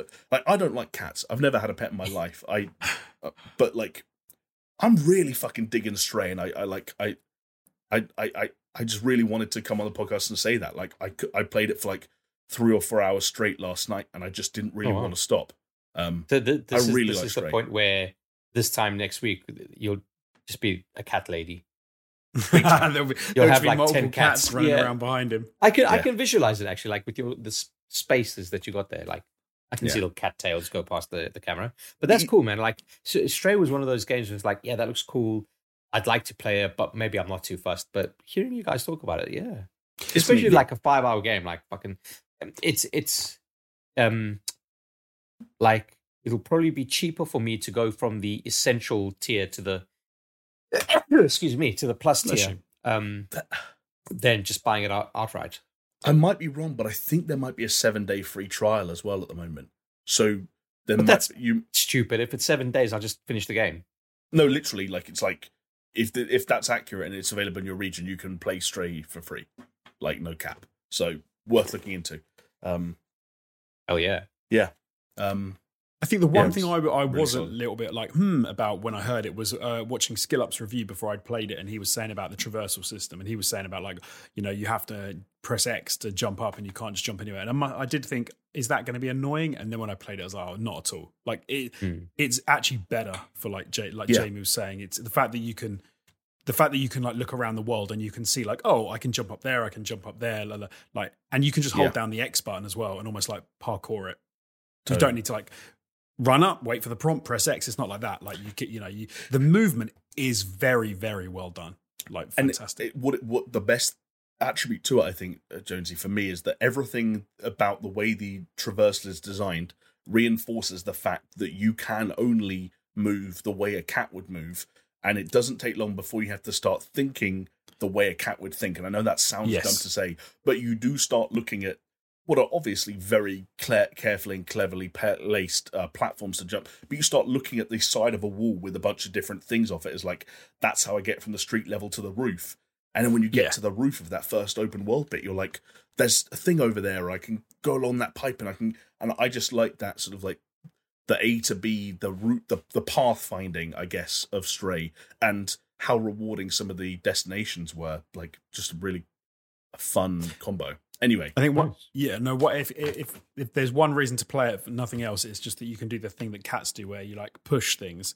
And you can just push, push stuff off of a ledge. Yeah, you have to do Just- you have to do it sometimes as well. You, you You, do, yeah. you you have to fuck with people. Like there's one point where you have to intentionally time your meow to like fuck someone up when they're trying to throw a can of paint across a rooftop. so they drop it to yeah, yeah, it's cool. nice. I yeah, like that, it. that- yeah, that was very funny.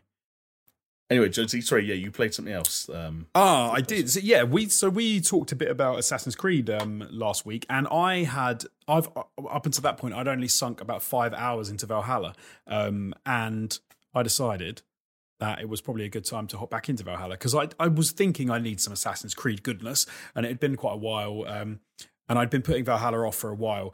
And actually, now that it's available um, on the PlayStation Five uh, with the you know like the uh, tier and stuff, you can download it, and it's got cross progression. So I because I was playing it originally on my PC, um, it meant that I could pick up where I left off and I could just crack on. And I must say, I th- I'm I I'm enjoying it a lot more than I thought I would.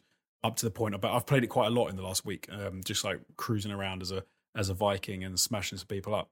Um, it, I think, uh, as we were saying last week about it, it's it does lack in some areas. Like it's not, especially after playing um, Ghost of Tsushima and seeing how well that game works and how how solid that is to play. Um, you kind of wish something like Valhalla would feel a little bit better with the combat and stuff. Like th- this this stealth and things um, have been quite annoying to me. Um, so much so that I've kind of just done away with it. It is an Assassin's Creed game. Kind of seems a bit weird. How can you just do away with stealth? You can. You're a Viking. Just go mental. just smash people with axes and shields. You don't need to stealth really in that game, and it lets you do it as well, which is cool. But no, um, yeah, yeah, been enjoying that. So if you're on PlayStation and you haven't played it yet, and you've got a PlayStation Five and you've got that tier, you can hop on and play a bit of Valhalla. So why the hell not? nice. And So that's it. That's Could we make a deal that if you don't finish it this time, I get to spoil the story for you? Sure. Okay, thank you. I want to talk to someone about that game. Um, Hey, I'm, Yeah. I'm always here to listen. yeah, but I, Chris loves having sto- a story spoiled for him. I Yeah, do. you, every time I want to talk to you about a story, you've already watched it on two times speed on YouTube. So, Yeah, well, I You- haven't in this case. Okay, I'm waiting for you to tell me, baby. Assassin's Creed Valhalla cast to, to spoiler cast just t- two years two years later, with a guy that finished it and can barely remember it, a guy that hasn't finished it, and a guy that's just watched it two times speed on YouTube. The perfect spoiler cast. I love it. That's that's our Um, USP, fellas. Come on. I mean, yeah. Uh, uh, I- I just wanted before we move on, I wanted to give one last shout out. 'cause I think it was a movie that we've mentioned here and there, and I finally watched it. I thought Chris, you might be interested, but um, the unbearable weight of massive talent, uh, the the Um, Nick Cage vehicle. I'm so jealous, man. I'm honestly, I, I just I need to watch this movie. Do Well- I need to watch this movie? Yeah, I've got Is it good is it genuinely good or is it good in the sense of it's good because it's Nick Cage? I think that both can be true and both are true.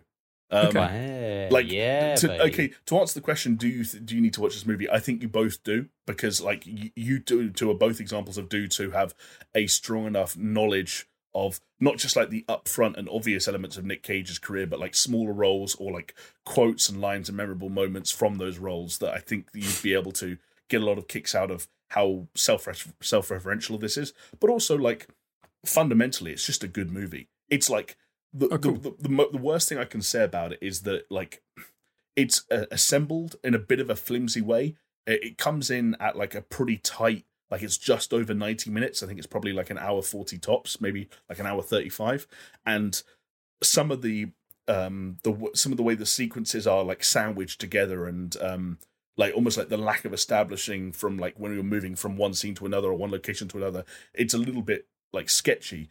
But fundamentally like when you're in those scenes and in those moments like nick cage as i mean we all read the reviews at the time but nick cage owns it i don't know how much he is aware of what he's doing and how in the joke he is but if nothing else he throws himself into it. He's like he's screaming his head off at times like and and like he has to be somewhat aware of it because and again this is in a trailer so it's not a spoiler but there's a point where he's essentially in a museum of like props from his own movies and like he's calling out he's like oh the chainsaw from mandy.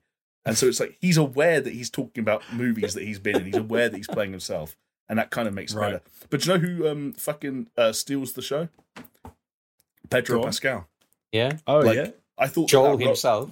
Joel himself, the Mandalorian. I thought that that role on paper would be like a bit cut and dry, but um, as a result of the fact that the movie like has more comedic elements than you'd um, be forgiven for thinking, like his character is a lot more interesting and has a lot more angles than just like, hey, I'm like a mobster who paid a million dollars for Nick Cage to show up. Like he's a he's got endearing and sympathetic elements. There's a great extended sequence where uh, him and Nick Cage both drop LSD and shenanigans ensue, and like he's he's got phenomenal range, and he actually weird enough for being opposite Nick Cage, he ends up like like stealing the show at times. I thought. Um, Wow. yeah, a really, really great film for like Nick Cage films, for Nick Cage fans, and also just a really solid action comedy in that's over and done with the ninety minutes. If you just want Yeah. that to.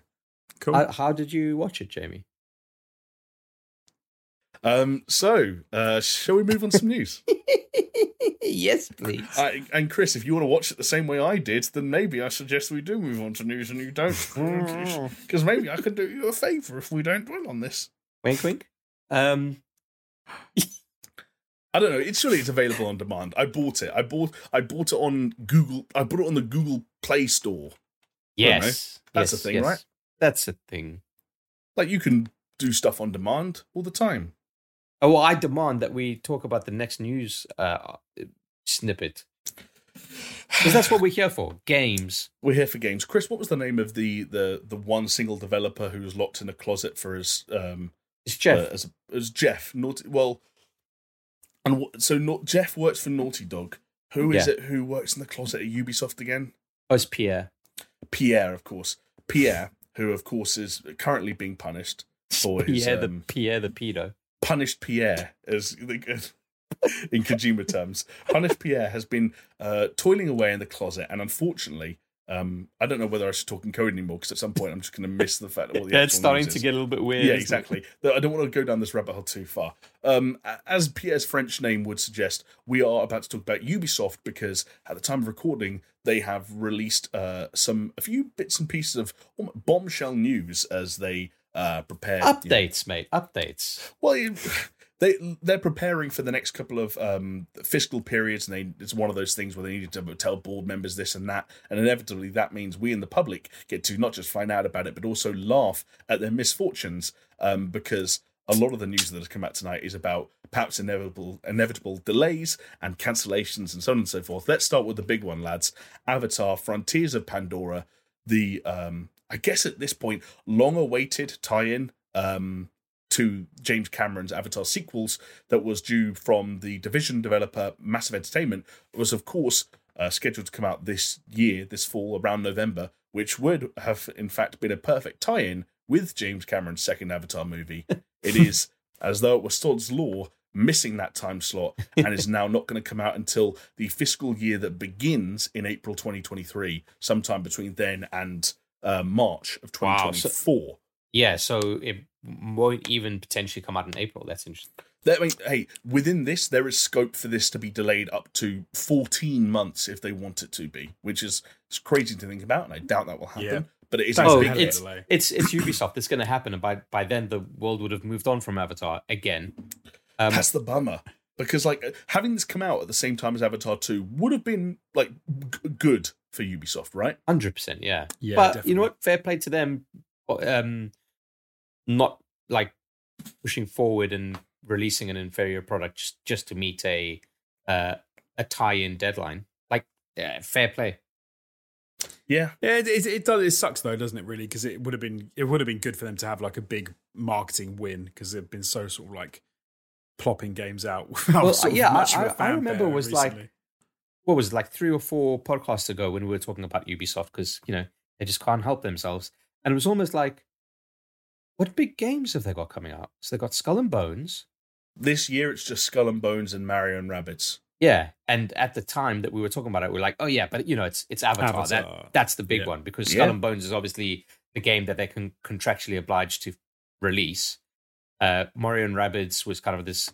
Uh, while it might be exceptionally good, it's still this kind of like weird crossover with Nintendo. It's not Yeah. necessarily like a Ubisoft kind of thing. Exactly. Um, And it's on And- one platform, which even though that platform Yeah. is the Switch, it's still one platform. yeah, and then it's like, yeah, then there was Avatar, but now Avatar has been moved over, so they they're, they're in for a bit of a, a rocky year. I feel. Yeah. I mean, even 2024, there are so many question marks around the future of their key franchises.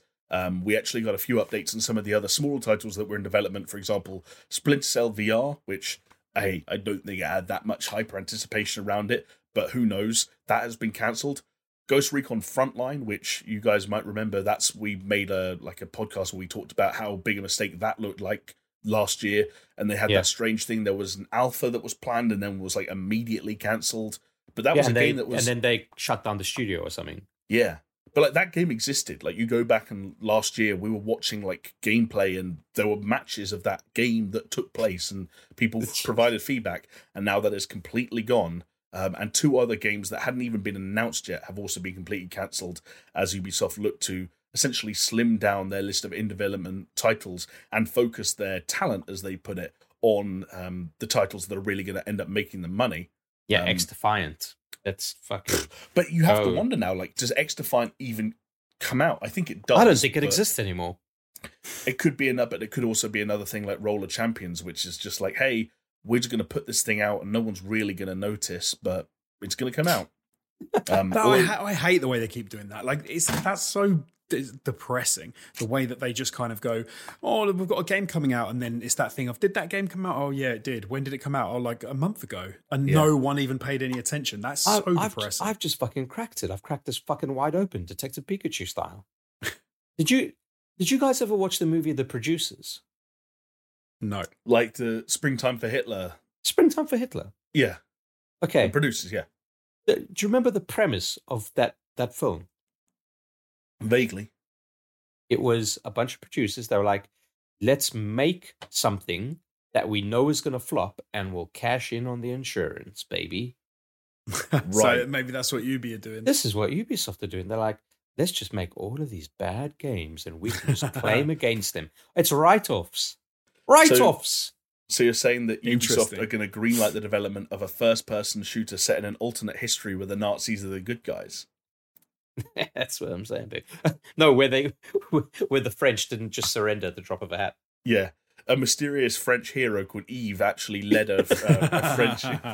Um, no, yeah, they're in a weird spot. And like, hey, like we mentioned Roller Champions, one thing that Yves did point out, for as weird as a fact as it is, that Roller Champions is actually tracking ahead of Hyperscape, which for anyone who's already forgotten, I can blame you, was the equally ill-advised first-person battle royale game that came out a little while ago. Uh, Roller Champions is tracking uh, ahead of uh, Hyperscape on both retention and revenue at this point. So Wow. it's not going to die as quickly as So Hyperscape in- did. So instead of earning hundred dollars, it's earned two hundred dollars. So it's a hundred percent profit, like And an increase of hundred percent. Like exactly, and Can't- instead of lasting can't six months, argue those numbers. yeah. So i- it's a weird, i- i- as we've said about Ubisoft just about every time we discuss them, it's a weird time, and they kind of need to get to a point where their key franchises. You're talking about like a, a main, as crazy as it is when one came out last year, like a mainline Far Cry, a mainline Ghost Recon, that of course big AAA Splinter Cell remake, uh, whatever the kind of The open world revitalized one. yeah, exactly. Like uh, whatever that fucking Prince of Persia game looks like. Um, if that, Oh, I forgot about that. yeah, Oh, exactly. A s the Star Wars game that the, the the massive entertainment is supposedly already making, even if Well, they're they're, now. obvi- they're, they're obviously not because it's all like, hands that's what on I deck mean. to finish Avatar.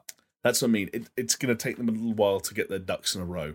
Um, but one thing that may rep- uh, provide some reprieve for Ubisoft fans and also fans of the one Ubisoft series that manages to still deliver both on units sold and on revenue generated is Assassin's Creed. Um, we talked last year about, uh, excuse me, last week about how we presume at some point there was going to be a smaller sort of interim title, uh, codenamed Rift, that would focus on Basim, the character from Valhalla. It was originally Valhalla DLC that was spun out into its own thing, possibly set in Baghdad. Um, it's understood, uh, or at least presumed, that that is the other game that Ubisoft are referring to when they're talking about the ti- two premium titles that have been Right. delayed a lot, so alongside Avatar. So whatever Assassin's Creed Rift is, it will probably come out sometime. Well, it will come out sometime after April, which I remember last week saying I think it could be a Q1, Q2 thing. Maybe that was slightly premature. Whoa. So what what is their what is their holiday season game then? Would they not have one this year? this year, Yeah. the, wait, the Skull and Bones and it That's their holiday game. Skull, Their yes, holiday Skull- season. Skull, Skull and Bones, the game that even developers have come out and said, like, hey, there's not much to this.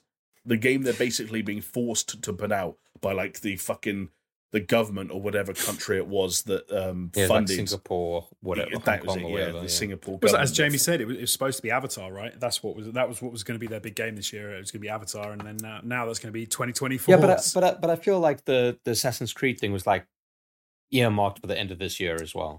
well, that was but that well, they were doing the they're doing the Assassin's Creed uh, and Skull and Bones like conference thing in September, right? Where they're going to Yeah. talk about the future But- of the series and stuff. So But, but Chris is right in that, like, I think Oh, it oh, was well. spun out from Valhalla DLC and uh, Yeah. scales kept small. And the idea was that it was going to be this back pocket thing they plugged a gap in the calendar with. Again, if you believe the smoke on the street, that uh, basically Assassin's Creed Rift is having troubles of its own. Um, and so it's not clear what those troubles are. But yeah, even their kind of like their calendar plug Assassin's Creed game is now Well- being caught up in the riptide. Fellas, I don't know if you know this, but like, I'm a professional in this kind of thing, so I know like how these things work. But it's when you're trying to program a game, it's really fucking hard when your fingers are in orifices Right. Okay. I can see that. because they're not on keyboards and they're not on mice. So but maybe a little bit less finger- fondling, a little bit less molesting, and uh, but you know- actually, This is but why they put each Pierre in finger the can lead each finger can lead to ten more fingers, like finger puppets. oh, So if oh. every finger is in an orifice and every one of those orifices is attached to a person yeah, that then also more has another atoms 10 than are fingers, in the universe. it becomes an orifice tree. Like it just fans out. It does fans out until you have an infinite number of fingers for keyboards. Yeah. And it's like like with the things of like if an infinite number, if like a thousand monkeys were working a thousand typewriters like every twenty four hours a day, they'd eventually And that's write how- Shakespeare. yeah. And that's A how we're thou- going to get Beyond Good and Evil too. Yeah, a thousand French how developers writing a thousand lines of code for twenty four hours a Beyond Good and day. Evil. Eventually, by the the sheer sum of like the sheer magnitude of the word infinity, Beyond Good and Evil Two would get developed. Technically, given the nature of infinity, Beyond Good and Evil Two would get developed in get developed an infinite number of times. That's Well, the crazy would. head fuck about infinity. Whoa. You know what else is a crazy head fuck? Head fuck. you you went Australian for a second. there. he'd, Head, he'd head fuck. fuck. Trying to find out what Assassin's Creed Infinity looks like. Yes, that is Um, that is one that I think is just going to be. I can't even imagine what they're going to do. with them. Well, I suppose it. I, I just hope it's good, man. I just, they they seem to they do they've done pretty well with Assassin's Creed in the last few iterations, and it could be fantastic. I'm just so like, I'm so down on Ubi at the moment. It makes I me think, I think I think a lot of people are, and I'm I'm with you. Like I've also again been on the record in this very podcast saying like I I always kind of feel that Ubisoft is the underdog, even though they're like a multi-billion Massive corporation. Um, but it's kind of like, yeah, I, I don't like we laugh about it, sure, but I don't want Ubisoft to be in this situation because they make some. They used to make some fun games. But they And I still don't- do. I just feel like they don't stand behind them anymore. Like they, I don't think they give them the love they deserve, and they just kind of stick them out, don't say anything, then they just slope away and just like go, oh, which Yeah. is Yeah. a shame. I think that happened in a few titles. I think in other places they backed the wrong horse and like they ended up making the wrong game at the wrong time and missed important release windows. But I do I do feel like But, maybe but this how, is how many how many times can that happen before you say, well, you It's fucking true. deserve it, right? no, it's true. Like you look at X Defiant, you look at uh, what was it, Frontlines. You look at, um, I mean, even like uh, what Oh. was that last Ghost Recon, like uh, uh, Breakpoint. Breakpoint. Like you look at that, I'm, you look I'm at not saying they're you look at. Hyperscape, you look at all these things, and it's kind of like, well, it's like one bad decision doesn't break a company. A hundred, like this is death by a hundred cuts at this point.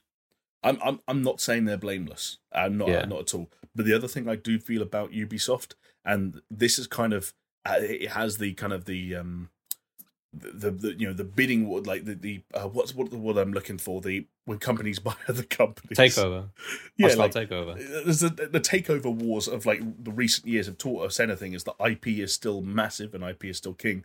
And one thing that Ubisoft do always have is IP. And there is this feeling of like if they can get their ducks in a row, organize their you know their vast number of studios and uh, their talent uh, in and get them all directed in the right way, and let's say release a really good Far Cry, a really good Assassin's Creed, a really good Ghost Recon, a really good Division, um, a, like a, a really good Splinter Cell and Prince of Persia and Rayman and you name it, and get them all out within tw- 24 months of each other, then like fucking hell, they're back on track. Because Valhalla Yeah. showed with its numbers that an assassin, an average Assassin's Creed game, the worst of the recent trilogy of Assassin's Creed games, um, has still has sway, still has pull. Um, yeah, and they have that IP. They just can't let it go to waste. Like Ghost Recon's name, as you mentioned, Chris, has taken hits compared to what some of the goodwill that Wildlands was able to generate. Um, they need to Yeah. be careful with that. Um, can I pique your interest, by the way, before we leave Ubisoft and Assassin's Creed, uh, with a with a little hint to one thing that might be involved in Assassin's Creed Unity? Oh yeah, This comes Uh, from Infinity. You mean what did I say? So Unity? Did I say Unity? Oh God, well, that's a weird. Uh, well, I guess I could have been more off. Um, yeah, um, but w- yeah, one hint as to what could be included in Assassin's Creed Infinity, and it comes from Kotaku, and then kind of uh, confirmed and slightly realigned and readjusted by Bloomberg's Jason Schreier, is a little project known only as Project Red at the moment. And would I be able to pique either of your interests if I told you that Project Red is a large scale open world Assassin's Creed game set in Asia, potentially in, brace yourself, feudal Japan? Sound familiar? yes. I don't. I, I don't think they should go anywhere near it. You play as assassin Jin Sakai of Clan Sakai. No, like, uh, yeah, no, that's weird. That, that to me, and don't get me wrong, it could be something completely different. And Asia is m- the second largest continent. No, the largest continent on the planet. So maybe it's not necessarily feudal Japan. I don't think they should do feudal Japan if they can get if they can not. It seemed like a terrible idea. Do you reckon they could do Japan, but it's not necessarily feudal, so just taking a different kind of era? Um, obviously, you'd still have to go kind of like samurais or ninjas or whatever it might be.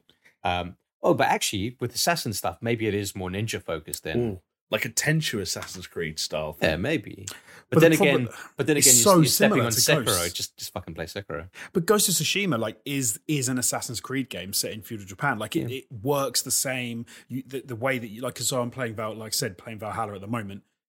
Um, that it, that is an Assassin's Creed game. Like Ghost of Tsushima is. That's what it is. The only thing that's different, I suppose, is going to be is maybe the way the story unfolds and the way that they frame it, because they can include all of that Assassin's Creed bullshit about like the animus and you know, the animus and glitches and all that sort of stuff. But I, I just don't think it would be a very good idea. Like, I think they should just go back to Greece, fellas, because that's kind of the peak for me. I I mean, mean, it would be, but you know, I, I Now- actually wouldn't object to that. We we called it last week. It's it's uh, two thousand years ago in a little town called Bethlehem. That's where it's all about, yeah, and it's just called Assassin's Creed: The God Times. crucifixion. Crucifixion. Wow. Yeah, that's strong. Strong. Jesus' first miracle was the creation of the hidden blade. It's actually a well documented fact.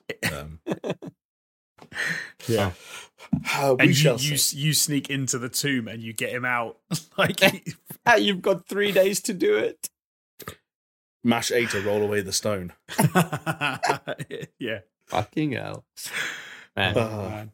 but yeah, it, it does seem like one of those um, uh, series IPs where it's almost like it feels like it has almost run its course. I listened to a podcast last week where it was just you two um, talking about the uh, the Mayans or the Aztecs, whatever it may be. Mm. That that has a lot of potential for exploration, even if it's like on the conquistador side, for instance. Like there, I, I feel that era in terms of gaming is very underserved. But beyond that, like a- as Assassin's Creed specifically, what can they do that's new and fresh that hasn't really been done before? Oh, like, I think the one that we said last week, uh, I'd find interesting is if um, if they did go to like uh, India, China, like pick a But really interesting part of that history. They haven't But done them as mainline, but they've done them. But they have they haven't done them as mainline, and there's so much history, like obviously in those locations as well, that people don't have any idea about. Or like I was, I was saying to Jamie, like they're, they're going to go the dimension route. They're going to go back in time, but they're going mean, to I, twist it. will be fair. That was a very Jonesy answer on that one. Uh, like what about like going like uh, Tudors, like England in like the England hundreds of years ago? maybe, but then that's like Valhalla's a bit like that, isn't it? I mean, Like we said last like uh, basically uh, slightly later than. Actually, is it later than Valhalla or earlier than Valhalla? I don't know. later, I think. That's I the think weird thing that, that Valhalla yeah, taught it's me is later. I, it's. I, did, I didn't realize how long some of those like uh, Danish and like Norwegian, Swedish kings were around for. And, Yeah. like, they they they they they hung about. I, I'll tell you what. Um, the Dutch settlers landing in the southern tip of Africa. Mm. Interesting, yeah. Close to home. You know, a, a little bit. I've I've always said like South Africa could be such a baller kind of um at, at any period. To be honest, probably not the apartheid period because that, that would be a very specific kind of game, which probably you shouldn't want to be getting into. Yeah. But like with the settlers in South Africa, I think at that time it was very much kind of like checking out the indigenous uh peoples rather than like wiping them out um but even like uh, if you say like a far cry in a, in a modern south african setting would be would be sick That'd be mayhem. You, you like you wouldn't be able to drive through your objective. You get carjacked. do, be- you, do, you, cool. do you think that Assassin's Creed would ever do a Far Cry Primal and go like cave days? So that's I not mean- impossible. yeah it's not impossible like if you think like back to origins where you're like how can they do this this is before like the assassins and everything but they made it work so Yeah. Although it wouldn't quite work in the same way. Like you wouldn't be have a hidden blade, just have a club. so you just have to like yeah but hide Jonesy, a club you'd hide, yeah you'd hide the club behind your back it's a hidden club Yeah. Cool. They've also done weird stuff. Like you think about like Odyssey, great game, and a, a lot of like uh, elements there, like locations and stories rooted in history. But they also were like, "Fuck it, you're going to fight the Minotaur." Like, Yeah. um, Yeah. and I can't even remember. I, th- I, of course, they justified the kind of the monsters quest line as a sort of a weird animus glitch kind of style thing. But yeah they me, did the it's same in origins right with the all the egyptian gods ex- exactly like the Medusa and um, well medusa Uh, is greek oh, well, what was it? Um, So it's like Anubis and uh, Set. Yeah. Oh yeah, the the giant things that come out of the sand. Yeah. Yeah. Od- sorry, Odyssey was yeah Medusa, the uh, the Minotaur, like the Cyclops or something like that. Cyclops. but yeah. what I was going to say was that um, like if if an animus glitch can produce a Minotaur, then an animus glitch can produce just about anything.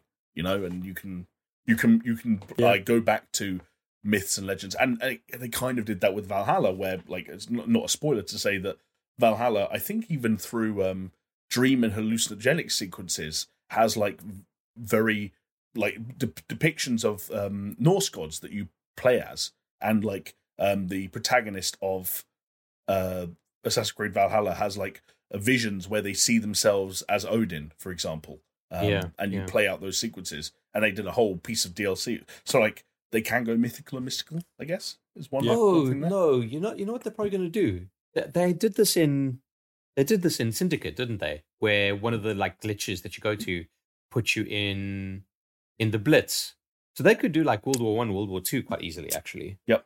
If you Yeah. think Yeah, about that's it, true. and that would be actually quite a sick setting. Especially, I think like World War One and the trenches. That could That would actually be really cool. That would be an interesting way for them to go. Yeah. yeah. Yeah, more yeah, more up to date. Especially oh, especially if you tied it like World War Two. Come on, man! Like fighting Hitler as an assassin, or like trying to take out you know Nazis and stuff would be an interesting way to go for sure. Yeah, if they do it like the whole Inglorious Bastards kind of route, that could be cool. That could be actually Uh, really cool. And do you know what Inglorious Bastards has that has, makes a whole lot of sense? Is they've basically got a hidden blade gun. Remember, they've got Yeah. a thing he puts on his wrist where when it makes contact, a bullet comes out. Yeah, So that could be like a modernization of the hidden blade, as it's a hidden gun. It works, the functions the same way. Anyway, rife with Assassin's Creed speculation for the second week in a row. You lucky motherfuckers. Um, one thing that is cool about Assassin's Creed Valhalla is, of course, you get to do a bit of player customization. And I'm not just talking about choosing whether you want to be a male Eivor or a female Eivor, but you know, you can do some hair customization, some beard customization, even some tattoo customization. I was wondering, do either of you two have any ink to speak no, of? I'm I'm inkless. I'm ink free since '83, even though I was born in '84. I, I know, Jamie, you've got that tramp stamp. Um, Oh, of yeah, course, yeah. I, it's one of those things I can't show on camera because it's it's too close to other things that I can't. We get demonetized, and yeah, it's a whole thing. it's it's literally tattoos of two cocks touching tips. Yeah, exactly. And On his they back. meet, they meet just at the top of my crack, as though to say, like it's like an, a target saying, "Hey, come here, come here." um, that's what Tramp. Chris, don't pretend, don't pretend you haven't seen it and Uh. and used it as a guide before. Um, but ink free, though you both may be, obviously I have to exclude myself from that. What would it take to convince either of you to to get inked up for the first time? Then oh, uh, Uh, it would have to be some kind of monetary reward. a monetary I'm- reward, okay? I'm I'm with I'm with Jonesy, It's- it's swinging me them dollar bucks, and I'm Okay. there. I can't offer you a monetary reward, but I can maybe offer you something else, something that's worth gr- more than any monetary reward. Go. What if I were to tell you that if you Yeah. were willing to get no gold? What if I were to tell you that if you were willing to get a Diablo tattoo, a free no. Diablo tattoo at that, Yeah. that I could offer you access to the Diablo 4 beta and a digital copy of the game in return? Do we have a deal? Wow, totally worth it. Um, Is this like open? Is this open to just an, any number of people? I'll get to that. I'm asking if you'll do it because I'm I'm I'm fishing for content ideas here now. But you know, the the thing is, it's going to be so small. A ta- like a How crappy you- small tattoo. you know? Because big tattoos are really expensive. You're Good probably big right. tattoos Actually, are really expensive. yeah, I think they they, cost like hundreds of pounds and they take ages. I think they've literally uh, called it flash tattoos or something. I, I'm, I'm not a tattoo person. I'm not into ink, so I don't know if I've got the terminology wrong or whatever. But I, I would imagine when they say flash tattoos, it's just like yeah, it's a quick fucking thing. Do you know what? No, but for, for Diablo 4, no. No, I don't, I don't care. Well, what game would wanna- you do it for then, Jonesy? Uh okay. If I could get like uh the Leviathan axe tattoo, and I have, and I got a free copy of God of War Ragnarok, I'd probably do it for that. I mean, The I don't axe know is if- pretty cool. I don't know if I'd do it just for a free copy. like a small spe- tattoo, like a little one, not like a big. Oh, old- sure. Let's let's say like an inch wide, Co- uh, one by one. Yeah, like a one by one. Oh, that's that's quite big, isn't it? I mean, it's not really. I mean, that's that's like Maybe. What, what if you had what if you had one by one versions of each of the blades of chaos on your nipples, and then the chains from the ran to the center of the chest and ran down the middle. What of your stomach? actually, and they were I actually had the piercing as well, so it was like the chain and a piercing Yeah. as well. To go and then the Yeah. and the chain goes down, like Jamie says, but then attached to the chain, right by your your like your pudgy bit, uh, is the Leviathan axe, which is then tattooed on your cock. uh, I'm in. Let's yes. do it. Let's do it. See, we finally found Jonesy's limit. Um, I like it. For anyone wondering, by the way, this wasn't just a weird attempt to find out what it would take to get the the boys to ink up. this is actually a genuine offer that Blizzard are um are, are shopping around the world. Um, it's called Blizzard's Diablo Hell Ink Takeover, and it's actually gonna it's a real thing beginning in Los Angeles um, on Saturday, continuing until the 10th of December. September, excuse me. It is also touring around the world as part of a campaign across North America, Europe, and Australia, where pop ups are going to open for a day each. For example, anyone listening in the UK, you can get this done at London's Noir Ink Studio on the 13th of August. From obviously, it's only there for a day. there are plenty of nutters who are probably going to rock up and do this because they're both adventurous and adrenaline junkies, um, and also because they want a copy of the game. But it is a real thing. Like you can go to a tattoo studio and get a free Diablo tattoo and get a free copy of the game in return. Presumably because you then become a walking piece of marketing for Yeah. them. I, I, I, I and you keep this is- showing people like, look, I've got this tattoo. Yeah, I think this is pretty clever. I, I'm, I'm, you know, I won't lie, and, and I think the people who are probably going to be most enticed by this probably have like tattoo sleeves and shit like that anyway, and it's kind of like, Right. oh yeah, here between the cherub's asshole and this tattoo that says mum and this tattoo of uh, Calvin peeing on Hobbes, like yeah, just pop it there and be like, all right, what does he care? And then he gets a free copy of the game, like fair play. Yeah, Yeah. you're not wrong. And if it's not like ridiculously massive and stuff, yeah, fair, fair enough. It's probably yeah. Yeah. It, it's tricky for us three because we've all got virgin skin, and it's like, do we really want to? Um, Skin. Do we really And then- want to taint it with a Diablo tattoo? And people will go, "Oh, what's your tattoo? Like you've only got one. What's that tattoo?" And be, "Oh, it's this game Diablo. I got it for free." Like, is the game good? No, not really. Well, this is the problem, right? Like fucking Blizzard's track record. Fuck that shit. Yeah, it's true. Actually, and also now reading the website, it's uh, it's actually not that subtle. It is a five by five inch portrait of Rod Fergusson's face. Wow, don't do it. I I'm you joking, being serious for saying that. I was like, seriously, it's a five by five? That's fucking mad. Um, no, but I, I like I, I've seen the designs. Um, some of them are relatively shit. Some of them are like would fit in on people's sleeves. Like one of them is just like a spider. It's like like a Black Widow spider. yeah. You could uh, you could be like, Uh, yeah, At, w- at which point, and I guess this kind of makes sense given you know Blizzard and the size of the company and the how public they are, and I mean, like this isn't really this isn't a big uh, extreme like marketing push into getting people to get freaky tattoos that they'll regret. This is like a this is a gimmick. This is a stunt that raises awareness for the game because people are talking about this event happening, not because people are talking about the tattoos or the nature of the tattoos or the design or the size. This is just literally what we are doing right now is what they what they set this event up for. Is people talking about this and then subsequently talking about Diablo Four. jokes on Not- them though, Jamie, because our audience is only like 100 strong. So fuck them. Yeah, and hey, if if you're listening to this or watching this as one of those 100 people, and you decide that you're going to go and get some Diablo ink, then I'd actually be curious to hear from. That's like I'm going to give you a hint. That's a 100% a comment of the week winner if you write in having got a Diablo tattoo. But but That's like my- why stop there? gut How about this? How about this? I and and I'm, I'm gonna have to limit this, okay, to maybe two people. I will buy people a copy of Diablo Four, okay, if they get Oh. a Super Show or an ATG tattoo.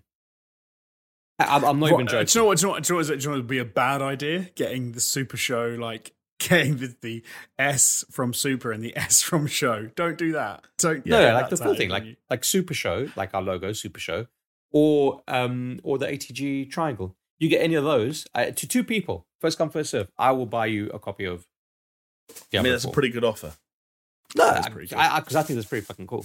And I, tell you I, what, bet, I bet no one will take me up on it, so I feel safe. Oh, but I know don't know that there might be one or two- Our, uh, One or two freaks out there, they'll be like, "Yeah, yeah, I'll do it." knowing our audience, I reckon you might have. Uh, I bet you'll have at least two people that offer. To Well, do the it. funny thing is, as as Jamie alluded to, tattoos are quite expensive, so I probably Yeah. spend more on the tattoo Also, than the like- game is worth. this got into this creepy territory where like something about Chris referring to our like fans as freaks and imploring them to get tattoos kind of gave me Marilyn Manson vibes, and now I'm kind of like I'm not so hot on the idea. Hey, I I, I didn't mean it uh, like disparagingly. Okay? We're all- anyone of one of if any one of my freaks wants to get my No. face tattooed Listen, on their ass, I'm, I'm going to get in like this. I'm going to say, we're all freaks here. No? Okay. yeah, I like it. Very good. maggots. Who are the maggots? Slipknot have the maggots, right? Well, we've, Yeah. we've got, Lovely. we've got the freaks. I'm, I'm Um, just having a look at the tattoos that. I- I just want for the Diablo juggalos. thing. I mean, The- they are committed. They would definitely get a tattoo. Do you know what the the, tat- the Diablo tattoos that you can get on that they're not that bad. I'd have one of them. Hmm. Go on, not for Jonesy. Diablo. Not I- for, I- n- I think not for the ones- Diablo, but I, yeah, I think the ones that are not representative of Diablo, but that are just like Diablo esque, I think those are the ones that work. So you're talking about like the, the hmm. helmet or the spider or something like that. You're like, yeah, that'll work. But like the fucking logos or the No, icons from Diablo 2, like, nah, get out. I might have the bear paw and the to write in the diamond. If I was going to pick one, Sure, go for it. Yeah, and you, you I'll buy you a copy of. Yeah, that'd be pretty easy to explain away or to hide, for sure. Yeah. Anyway, curious to know how that goes. And then, like I said, if by some miracle you end up getting either a Diablo 4 tattoo or you take up Chris's offer, then please, please do let us know. Um, Okay, either in the uh, comments down below let, let me make it a little bit more enticing then, okay? Uh, any $70 game, including The Last of Us Part 1. Oh Wow. And what, what have they got to do? They've got to get a Super Show or an ATG tattoo. Yeah. What's the? Is there a minimum size? Um, it, it- minimum one by one. I Like I, I'm not trying. I'm not out here to ruin people's lives and so they have to get it like tattooed on their forehead. One anything like foot by one foot. I've got a weird feeling back. that someone will do this. I have. I I'm earmarking someone who might try it. Because it's exactly the, the case study that you put out earlier, Chris. It's someone who's already super tatted up, like maybe has like full sleeves and lots of other pieces, who maybe just has like a tiny gap they need filled, and they're looking at the ATG logo and it's like, I could get like, I could spend 40 quid getting a small triangle tattooed in that gap, and Chris will buy me a 70 pound game. And and you know what? That's that's what I'm here for to provide that service of filling in the gaps in that person's life with the Super Show. Just don't get SS tattooed on you. Um, And also, don't be surprised if the next time Chris is hosting, he spends uh, 40 to 70 minutes talking about how great the Patreon is and why everyone should.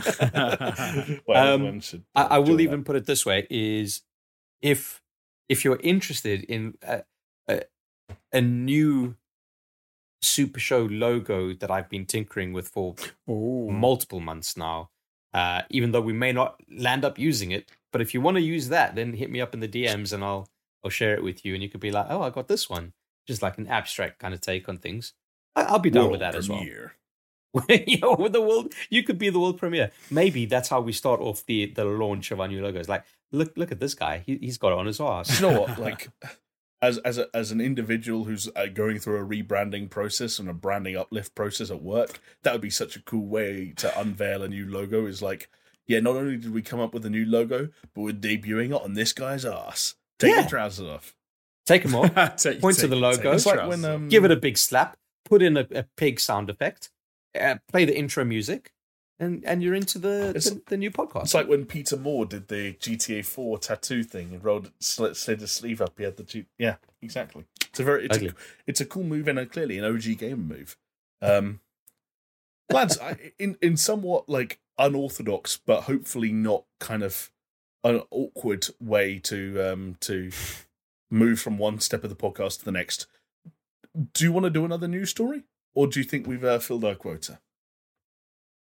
I'm just asking because I'm a conscientious. Oh, I'm a conscientious host. You know, like I want to go where you guys take me.